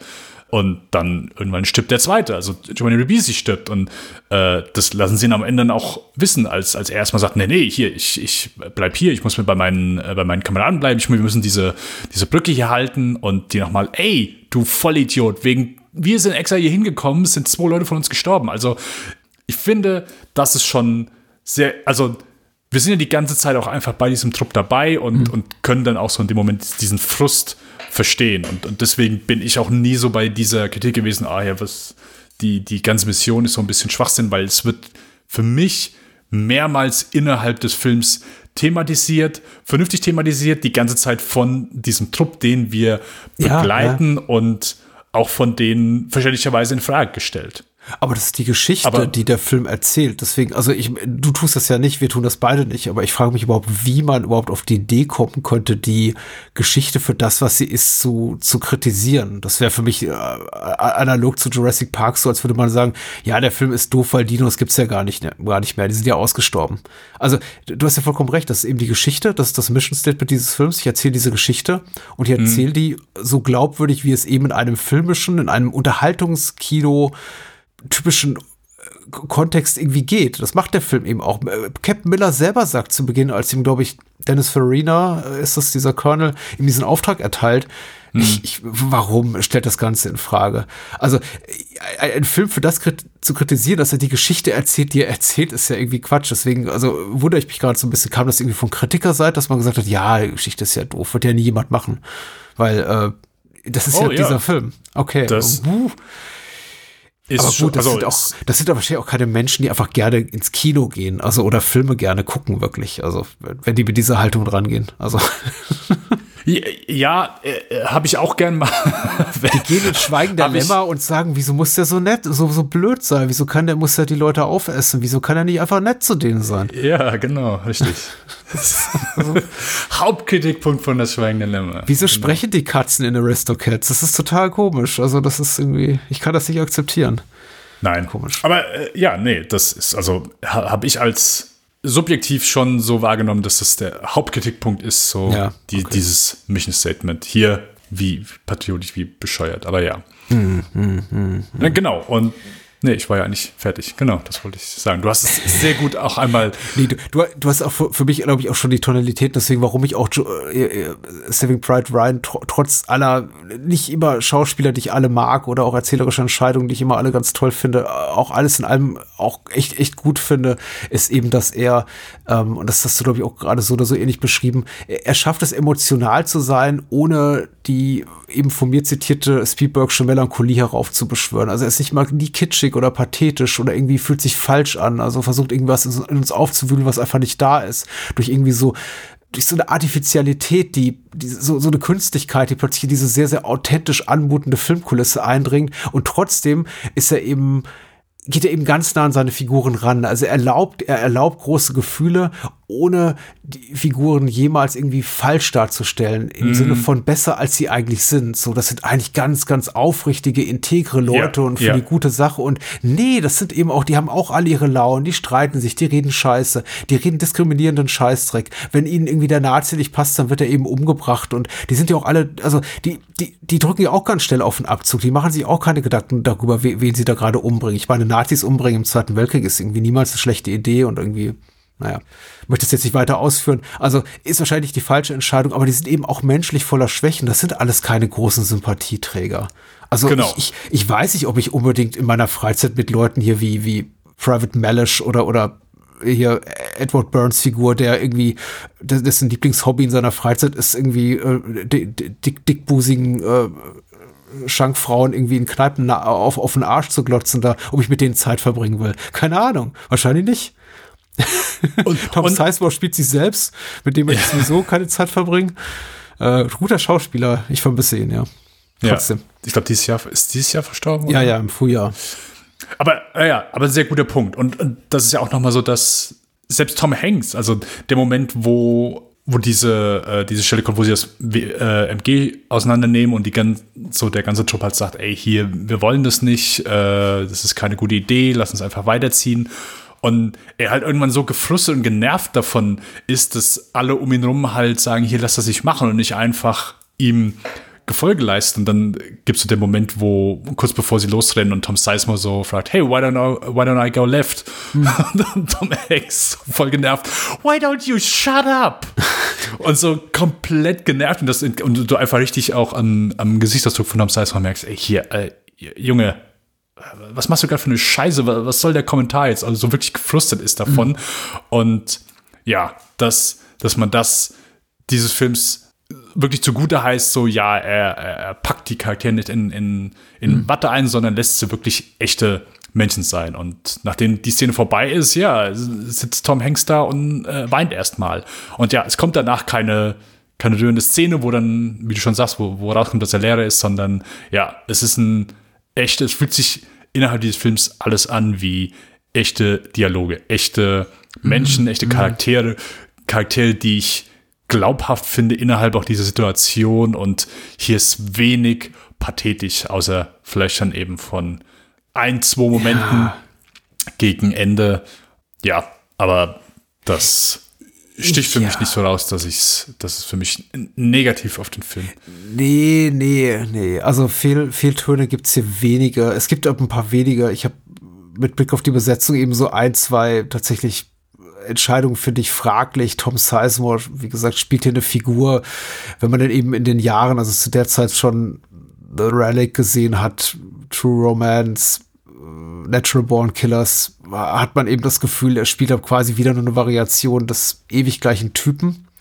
Äh, Worin Tom Sizemore auch hervorragend Oh. ist. Oh, ich, also ich Ja. sehe hier in ihm schon, oh, sorry, ich, Nee, Ich wollte ich, nicht ich, glaube, unterbrechen. ich glaube, Tom Sizemore ist dafür besetzt, Tom Sizemore-Figur zu spielen hier. Und äh, da, da sehe ich nicht viel drüber hinausgehen. Kannst du gerne gleich ergänzen. Äh, Halte deinen Gedanken fest. Ich, ich Okay. wollte irgendwie mein, mein, mein, mein Mini-Monolog Okay, ja, ja, von 23 ja, Sekunden noch zu Ende bringen. Aber Okay, in der ähnlichen stopp. Kerbe steckt für mich eben auch äh, Ted Danson, der eben einfach ein super bekanntes Fernsehgesicht ist, von dem ich denke, ah, da ist Ted Danson. Da denke ich eben in dem Moment nicht mehr, oh, da ist irgendwie ein Army-Captain, sondern das ist eben auch das eines der bekanntesten Fernsehgesichter der Welt. Und wofür Spielberg eben gar nichts kann, ist Matt Damon als Private Ryan. da Das war ist sogar sauer drüber. Ja. Ja, Matt Damon ist eben, also als der Film 98 rauskam, war eben Matt Damon plötzlich ein Star. Und das, es war dann plötzlich so, so, so ein Moment in dem Film, wo man dachte, wow, Überraschungsauftritt Matt Damon. Und ich, ich glaube, das habe ich ihm auch angelesen, genau in, in Vorbereitung, das war so nicht konzipiert. Der sollte einfach eben nur ein 0815-Gesicht spielen. Da ist eben, und genauso wird er auch im Film behandelt. Ihm wird keine herausragend tolle Rolle gegeben. Er darf keine flammenden Reden halten oder super wichtig sein im, im, im Schlusskampf, sondern er ist eben auch einfach dabei und alle versuchen seinen Arsch zu retten, aber er selber ist eigentlich eine relativ impotente Figur, die nicht viel zu tun kriegt. Aber er ist eben Matt Damon. er ist der Typ aus äh, Good Will Hunting. Ja, genau. war das, Das- damals für mich. Richtig. Also als Produktion angefangen hat, war es eben noch nicht, aber Ja. äh, bis zum Release von Saving Private Ryan ist dann eben Good Will Hunting rausgekommen und plötzlich war er, ja, der absolute, ein der angesagtesten Schauspieler in Hollywood und äh, ja, Spielberg war nicht, nicht happy darüber. Genau, es war plötzlich so ein Moment wie Anthony Hopkins in Amistad, wo äh, Anthony Hopkins auf äh, in den Bildkader tritt, auf in die Szenerie tritt und man denkt, oh, Anthony Hopkins, Oscar-Gewinner Anthony Hopkins. Und so ging mir das eben damals mit Matt Damon, als er mit äh, auftauchte. Ich dachte, oh, da ist Matt Damon, Oscar-Gewinner Matt Damon. Ja. ähm, was ich weiter Schlimmes, aber eben wirklich so für, genau, einfach so für zwei, drei Minuten, wie im Falle von Ted Danson, einfach so Momente äh, in mir hervorrief, so Momente, in denen ich dachte so, ah, okay, da sieht man eben dann doch das, das, das glitzernde und glänzende Hollywood hinter dem ganzen Dreck der, der Schlachtfelder. Aber gut. Es war einfach die Berufung von Matt Damon, der, der Schauspieler zu werden, der in mehreren Filmen einfach irgendwann auftritt und alle sagen, ey, es ist Matt Damon. Also ja. ich, glaube ich keinen, der es in seiner Filmografie häufiger geschafft hat als der. Mhm. Ähm, aber wo ich eben darauf hinaus wollte, Tom Sizemore, ich finde schon, dass er hier ja eine gewisse Variation von seinen bisherigen Charakteren, weil Tom Sizemore ist ja immer so der äh, Aufbau ist vielleicht das falsche Wort, aber man äh, kann immer eine, äh, eine leichte Aggressivität äh, ihm anerkennen oder attestieren. So, selbst dann, keine Ahnung, einer seiner ersten Auftritte ist hier in äh, mhm. Point Break, wo er diesen Undercover-Agent spielt. Ja, selbst da ja. ist er ja so, okay, beruhig dich, Bobby. Mhm. Aber ich finde schon, dass er hier etwas mehr, ich, ich will nicht sagen Führungsqualitäten hat, aber schon jemand ist, der ein bisschen gediegener rangeht. Ich äh, mag seinen Dialog mit äh, Tom Hanks in der Kirche, mhm. wo ich wirklich auch an, ich, ich sehe in ihm so äh, auch ein, ein, einen Mensch oder einen Soldaten, wo ich sage, mhm. also es gibt ja gewisse Menschen, wo du sagst, hey, dem würde ich folgen. Ja, okay, gut. Wenn ich jetzt irgendwo in einer Befehlskette bin und ich habe den als Vorgesetzten, dann, also keine Ahnung, bestes Beispiel, äh, Band of Brothers, erste Folge, David Schwimmer, der, der ist ja da so die, eine gewisse Lachnummer, wenn du den irgendwie als Vorgesetzten hast, ja, dann bist du wahrscheinlich nicht so gewillt, dem zu folgen. Mhm. Tom Hanks, absolut. Aber auch hier, Tom Sizemore, klar, später rastet er mal kurz aus, so, wo, wo sie sich alle sowieso alle so ein bisschen streiten, aber ansonsten finde ich schon, dass er jemand ist, der hier vielleicht gar nicht so viel halt mit Dialogen macht, aber mit Blicken und Gesten ja. lese ich zumindest ja. ein bisschen mehr in seinen Charakter rein, als du vielleicht in dem Moment. Also ich mochte ihn. Du, hat mir es geht mir nicht mehr es geht nicht darum, dass ich ihn nicht mag. Ich mag ihn sehr. Ich finde, er ist ein super kompetenter Schauspieler und wenn er korrekt besetzt wurde, also gerade in den 90ern hat er einen ganzen Run wirklich tolle Rollen gehabt und ich freue mich immer ihn zu sehen, aber er ist eben für mich Tom Sizemore, ein Schauspieler mit einer einem sehr begrenzten Umfang von Rollen, die er spielen kann oder yeah. in denen er besetzt wurde und deswegen bleibt er für mich eben immer Tom Sizemore. Aber wie gesagt, das sind jetzt auch wirklich sehr sehr softe Kritikpunkte. Also yeah, und yeah, ich werde jetzt also äh, bitte nicht zu äh, nicht zu, ich wollte nicht zu sehr auf die Waagschale legen, aber das, das funktioniert nicht, dieser Vergleich gerade. Also gewichtet das jetzt nicht zu stark, dass ich sage, oh, Tom Sizemore und Matt Damon und Ted Danson und Dennis Farina meinetwegen sind mir alle ein bisschen zu bekannt und ich hätte doch lieber einfach so eine, so, so eine, so eine Gang von Nobodies gesehen. Aber ich glaube, gerade im Fall von Matt Damon ist es etwas einfach, da, da, da hat einfach die Weltgeschichte oder die Hollywood-Geschichte äh, Steven Spielberg überholt und äh, er hat einfach da nicht den Effekt gehabt, wie den hätte haben wollen mit Matt Damon. Das ist auch ganz offensichtlich. Also wenn man den Film guckt, und das würde ich auch allen Menschen, die uns zuhören, empfehlen, noch mal mit dem Auge, Matt Damon nicht als Filmstar zu sehen, sondern einfach nur als irgendein Dude, als einen irgendwie John Smith, der kurz zu Ende auftaucht, irgendwie so C-Klasse Schauspieler, der irgendwie schon mal eine Nebenrolle hatte in irgendeiner Fernsehserie. Und eben also das auch gut gecastet ist in dem Moment. Also es ist ja. ja, ja. dann, dann funktioniert das sehr viel besser die letzte Stunde. So ist es dann eben so ein bisschen die äh, Matt Damon Hour, obwohl er irgendwie nicht im, im, Mittelpunkt steht. Aber es ist auch die Rolle, wo ich finde, am ehesten noch so Zugeständnis gemacht werden an, de, an die Art von Rollen, die Tom Hanks auch in anderen Filmen spielt, wo er dann irgendwie auch seine, seine Gang nochmal, also seine Truppe dann nochmal ein bisschen aufmuntern darf. Und dann kommt diese Sache mit den Sticky Bomben. Und das ist so ein bisschen, bisschen cutesy für mich. Ich will sagen, im direkten Vergleich, alles in allem ist ein guter Film. Aber im Vergleich, im direkten Vergleich ist das für mich die letzte Stunde die schwächste. Und das ist so ein bisschen oh, schade. Okay. Mir gefallen die anderthalb Stunden davor einfach sehr viel besser. ich, ich, ich komme nicht so richtig klar mit der, mit der letzten Stunde. Ich glaube einfach, auch, weil auch zu dem Zeitpunkt schon zu viele Menschen auf sehr dramatische Weise gestorben sind, als dass es mich noch irgendwie großartig kümmern würde, wenn, ich weiß jetzt sehr hart, da können jetzt Menschen auch böse sein, die uns zuhören, es, es, es geht mir nicht mehr nah, wenn, wenn äh, Captain Miller stirbt. Das ist so, ja, denke mir, weißt du, also spätestens wenn Giovanni Ribisi da äh, zehn, zehn Minuten lang oder fünf Minuten lang da jegliche Gesichtsfarbe aus dem, aus dem Gesicht kriecht und er da elendig verblutet, denke ich mir, okay, jetzt habe ich eigentlich so viel schlimmen Scheiß gesehen. Es kann nicht übler werden. Und so, es wird dann auch nicht übler. Okay. Ähm, Sehe ich okay. nicht so. Äh, bitte, bitte, wieder Das Finale ja. Äh, beeindruckend. Mhm. Sei erstmal den Aufbau. Also, so, das ist ja eine, so ein, äh, Be Belagerungsfinale. Mhm. Finde ich erstmal an sich schon einfach sehr geil. Ist auch sehr spannend aufgebaut. So erstmal, hey, das sind so die Waffen, die wir haben. Hey, guck mal, diese Bomben, also sie, erstmal diese, diese Vorbereitung. Dann, oh, okay, wir müssen die Deutschen einmal hier durch diese Gasse locken. So auch so, wenn die ankommen, ich finde das immer noch spannend. Äh, du hast kleine einzelne Sequenzen, so du äh, bekommst erstmal das, was du eben kritisiert hast an Lost World, so die Geografie, finde ich, ist hier sehr gut aufgeteilt. So, okay, wir gehen mehrmals, also Spielberg tut äh, legt hier unglaublich großen Wert drauf. Hier, guck mal, die Person XY ist da, X Person Y ist da mhm. äh, und wird nochmal verstärkt dadurch, dass Jeremy Davis, der mhm. ähm, beauftragt wird, hier, du bringst Munition dahin, du bringst Munition dahin. Und dann nochmal hier, äh, wo er plötzlich dann zu Tom Hanks dann eben nochmal sagt, hey, denk dran, äh, beziehungsweise mitten im Kampf einmal sagt, hier, äh, wir brauchen das hier nicht. Das entweder brauchst äh, Jackson irgendwo im Turm oder mhm. äh, Adam Goldbergs Charakter einmal da die Treppe rauf. Ich finde das äh, actionmäßig Bombe inszeniert. Ich finde das ja. sehr intensiv. Es gibt immer wieder kleine Spannungsmomente. Plötzlich, oh, plötzlich kommt hier ein Panzer.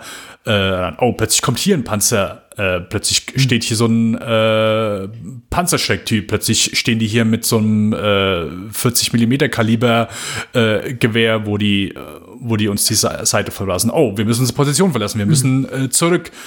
Ähm, plötzlich, oh, Jeremy Davis kann nicht mehr weiter, muss Munition liefern. Die haben aber keine Munition mehr fürs Gewehr. Also so viele kleine, einzelne spannende Sequenzen einmal drin, wo dann plötzlich, oh, im einen Moment ist Jackson tot, weil der Panzer hochgeschossen hat. Mhm. Adam Goldbergs Szene, wo das Messer langsam in ihn reingeht, einfach die komplette Szene für mich so intensiv und einfach ein Filmtod, der sich bei mir wirklich ins Gehirn gebrannt hat, finde ich immer wieder grausam und äh, widerlich, weil in häufigen Szenen ist halt einfach so, natürlich, das Messer geht schnell irgendwo rein, aber so langsam einfach und so, du, du hältst auf die Gesichter und dann, oh, Adam Goldberg sowieso super. Ich, ich verbinde ihn immer mehr mit Komödien, aber er ist hier wirklich gut. Er hat, ja, auch, so, er, ja. hat auch etwas leichtere Momente, zum Beispiel, als er da die Nazi-Soldaten verhöhnt mit hier, guck mal, ich Jude, ich Jude, guck mal ja, hier. also, Und äh, hervor, einer der hervorragenden, leichteren Momente. Aber sein Tod ist doch wirklich großartig. Äh, Goldberg macht es toll. Und Jeremy Davis, ich bin dankbar, dass du ihn nochmal erwähnst hier als, ähm, als Upham. Upham äh, ja, so, äh, so ein bisschen für mich die, die, die kleine Geheimwaffe, haha, äh, Kriegsfilm und so, äh, des Films. Ich, ich finde ihn hier super maßlos unterschätzt, auch als Schauspieler. Ich, ich mag ihn natürlich vor allem in Lost. Also wer Lost gesehen hat, mag einfach Faraday. Ähm, ist fantastisch in Justified. und äh, Justified habe ich auch gehört, steht bei mir noch aus. Aber überhaupt ein wirklich guter Schauspieler aus der zweiten Reihe, der nie so eine Riesenkarriere hatte, aber hier auch fantastisch spielt. Und ich, ich will ja auch nur sagen, im direkten Vergleich zu dem, was da vorkommt, äh, krankt für mich so die erste, die letzte Stunde so ein bisschen an mangelndem Moment, in den ich habe wirklich so emotional mitgehe. Aber der Moment tatsächlich oh. äh, von, von des Todes hier von, von Private Malish ist so einer. Und ja parallel dazu geschnitten äh, Uphams Unfähigkeit, diese, diese Treppe hochzugehen und ihnen zu Hilfe zu eilen. Einfach diese, dieses, dieser Moment, in der er ein, in der, in dem er einfriert und überhaupt nochmal unterstreicht, was für eine Art von statischem Kampfszenario das ist, im direkten Kontrast zum Beginn, wo ja alle durch die Gegend fliegen und alle springen rum und robben sich durch den Sand und gehen unter Wasser und es ist eine unglaubliche Bewegung drin, haben wir hier eben dieses, diese, diesen Belagerungszustand. Alle, alle verstecken sich hinter Mauern, die Panzer fahren gefühlt mit irgendwie zwei Stundenkilometern atemberaubender Geschwindigkeit dadurch diese, diese kleine Stadt. Und ähm, das ist schon alles tipptopp gemacht. Also, wie gesagt, so für mich, das, das Setup davor, ist, vielleicht kommt der Film auch einfach zu lange zur Ruhe, bevor es dann ans Eingemachte geht, aber diese, hm. von der Inszenierung her finde ich es alles großartig. Aber ich glaube einfach, ich bin emotional ausgelaugt zu dem Zeitpunkt und nicht mehr empfänglich für weitere grausame Tode. Und ich sitze da und denke mir, wow, das ist beeindruckend gespielt. Die machen ihre Sache ganz großartig. Aber ich glaube, nach, nach Ribisis Abgang war ich einfach durch. Okay. Nee, also ich bin, ja klar, zieht sich vielleicht ein Moment, aber also ich, ich für, für, mich ist es wie mit der Matrix, ich sehe die Länge schon gar nicht mehr. Ja. Ähm, oh. ja, sehr gut. Und auch so die Szenen dann davor, bevor es dann halt losgeht, so wo man noch mal ähm, Matt Damon erzählt ja hier so irgendwie so einen, einen Schwank aus seiner Jugend, äh, wo, wo Tom Hanks ihm zuhört ist auch sogar keine, sogar keine beeindruckende Geschichte oder keine, keine mordsmösige Pointe, sondern einfach, äh, okay, gut, ich höre mir das jetzt so an. Ähm, oder dann der Moment, wo Upham äh, hier Fuba lernt, ah, okay, mhm. fucked up beyond all recognition, so, mhm. äh, ist ja auch nochmal schön so, dass am Anfang versucht ja dann so, ist erstmal, wenn sie übers Feld gehen, so mit, mit denen klarzukommen, so, und also, ey, hier, du Vollidiot, halt deine, halt dein Gewehr nicht in mein Gesicht, ey, hier, geh weiter, du Trottel. Und er halt einfach nicht aufgenommen ist und äh, gegen Ende natürlich ist er jetzt einfach nicht so, oh ja, er ist plötzlich so der, äh, harte, kampferprobte Typ. Nein, mhm. er, er bleibt der ängstliche, der am Ende zumindest den, den einen, dafür kann er sich aufraffen, einen deutschen Soldaten erschießt, weil, mhm. weil er seinen, aus seinem Trupp jemanden umgebracht hat. Aber dass er so das Zugeständnis, hey, okay, ja, du verstehst jetzt endlich so, worum es geht und, und so diese leise Aufstieg das, oder der, der Schritt dahin, dass er mhm. aufgenommen wird eben von, von all den. Auch so in dem Moment, wo er dann hier, wo, wo äh, Piaf, das Piaf-Lied gespielt wird mhm. und alle um ihn rum sind und sagen, okay, gut, hier, wir machen jetzt, keine Ahnung, Tom Seiser macht, glaube ich, so irgendwie einen Witz, ja, hier, okay, kannst mich erschießen, wenn ich noch mehr von, mir von diesen ja. Songs anhören muss.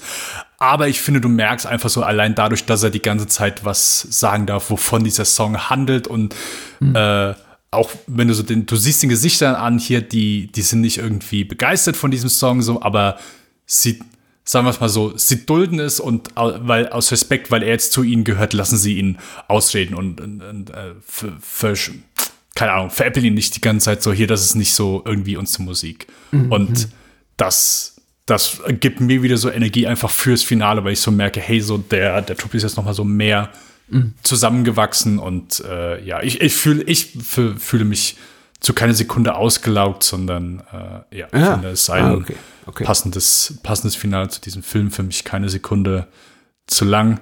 Und äh, auch wenn ich äh, deine Kritik mehr als nachvollziehen kann, beziehungsweise oh, geht das ja gar nicht. also das äh, vom Finale nicht, aber das, das Buch endet dann so nachher, wenn wir den, den alten mit Dame wieder sehen. Captain Miller ist tot, um da noch kurz drauf einzugehen, geht ja. mir immer noch nah, finde ich, funktioniert gut. Auch dann so der ja. Gag in Anführungszeichen mit hier, ich schieße mit der Pistole drauf und irgendwann explodiert der und oh, okay, ist, äh, nee, es war der Flieger, mhm. einmal, der den Panzer in die Luft gejagt hat. Ähm, Tom Sizemores Tod geht, glaube ich, so ein bisschen unter, weil du denkst so die ganze, der kriegt irgendwie drei Kugeln ab und du denkst so, okay, gut, der läuft immer noch da rum und da, Tom Hanks fragt ihn ja, glaube ich, so in einem, einem Moment, äh, geht's? Und der, ja, ja, alles klar, gut. Und da stehst du wieder auf, oh, okay, wir müssen weg, weil jetzt wird, die, wird hier irgendwie, geht hier Sprengung los mhm. Und dann im nächsten Schnitt irgendwie siehst du einfach nur, wie er tot, äh, tot da liegt. Ja. Das Ach, ich glaube, das, das Ende mit dem alten James Ryan hatte mich so verloren. Ich glaube auch aufgrund des Morphing-Effekts. Also ich weiß ja nicht, ob das hätte sein müssen, tatsächlich. Ob da nicht irgendwie eine Überblende einfach das elegantere Mittel gewesen wäre. Aber 98, ich meine, klar, da, ich glaube, einfach auch in der Spielberg gerne auch einmal zu häufig als einmal zu wenig in die CGI-Trickkiste griff. Und ich hätte mir einfach ein klassischeres filmisches Mittel gewünscht, weil er tatsächlich, also der Film ist voller, voller Digitaleffekte.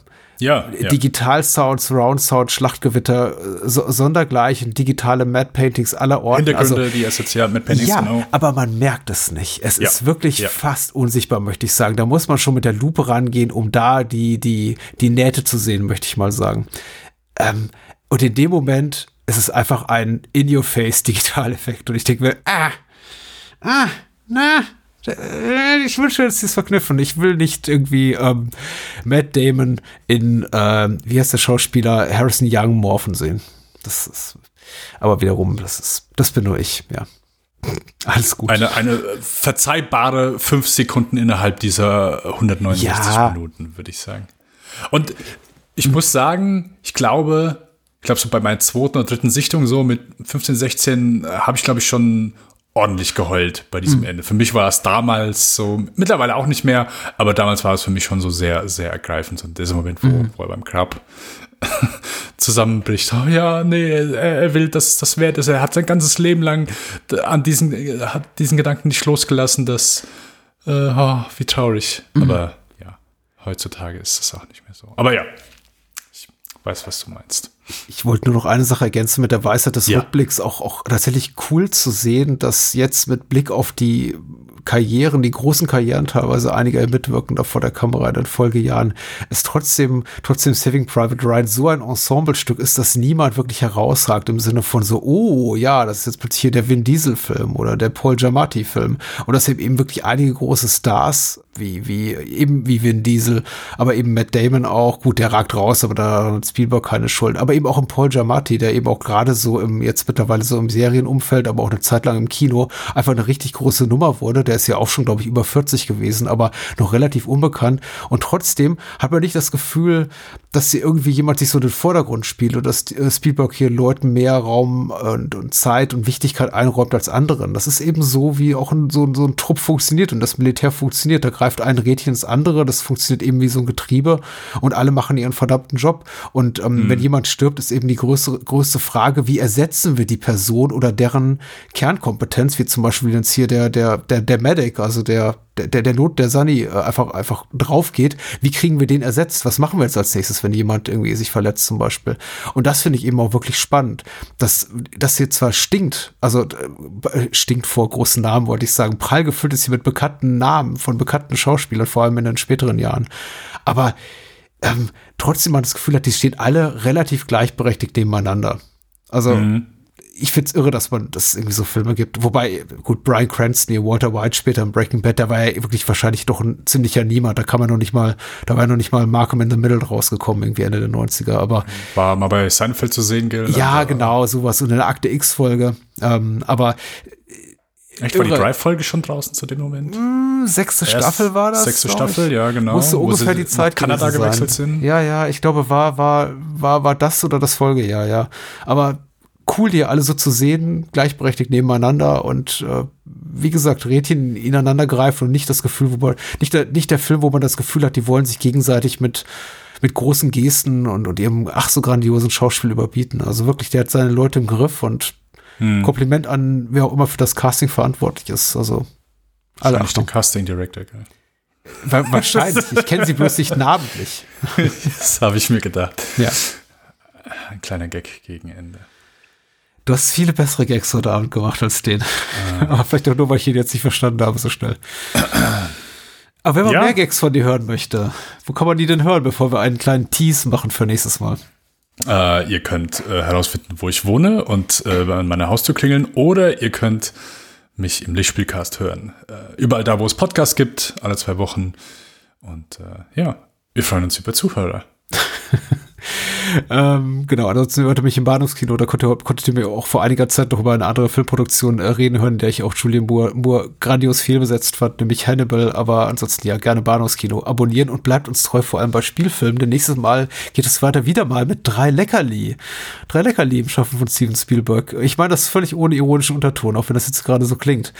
Über was reden wir denn zum Beispiel, lieber Dennis? Äh, wir reden über äh, das Projekt, was äh, Kubrick äh, abgenommen hat, weil der nicht mehr dazu kam. Ich AI. gerade sagen, ja, hat ja keine Wahl. Also Kubrick Genau, hatte keine Wahl. richtig. Äh, AI äh, einmal. Ähm, dann, jetzt muss ich überlegen, welcher als erstes kam. Aber ich glaube, Minority Report. Yes, sehr gut. Da, Ja, okay, also okay, also dann Minority Report. Einmal äh, erste Zusammenarbeit mit äh, Tommy C. Und dann haben wir das Abschluss der letzten Folge Catch Me If Ja, You Can. und ich bin echt gespannt, vor allem auf das Wiedersehen mit AI, weil ehemals ein echter Lieblingsfilm von mir. Das ist Oh, ein Film, dem ich aus, dem- da, da ging ich aus dem Kino raus und dachte mir, wow, danke Steven Okay, Spielberg. okay, jetzt, ich bin gespannt. Ich habe diesen Film noch nicht gesehen. Oh, okay. Viel Spaß dabei. Und äh, danke allen Menschen, die uns zugehört haben und uns hier so, so treu bleiben über diese äh, lange, lange Miniserie, die gar nicht so mini ist, sondern ein ganzes Jahr dauert. Dankeschön. Genau. Vielen Dank. Vielen Dank fürs Zuhören und äh, erklärt man sich die Sache bye bye. Bye bye. zwischen Auftrag und Männern. Die sollen ihre Kinder Nein, nein, mitnehmen. nein, wir können sie nicht mitnehmen. Diesmal geht es nur um einen Mann. Captain, der Anstand erfordert es, die Kinder irgendwo hinzubringen, wo sie in Sicherheit sind. Ich habe kein gutes Gefühl bei der Sache. Wann hatten Sie denn das letzte Mal ein gutes Gefühl? Was geschieht nun mit uns? Das ergibt keinen Sinn. Ich weiß nichts über Ryan und es interessiert mich auch nicht. Der Mann bedeutet mir nichts. Er ist nur ein Name. Aber wenn ich ihn finde und er heimkehren kann und ich mir damit das Recht erwerbe, zu meiner Frau zurückzukehren, dann ist das meine Mission.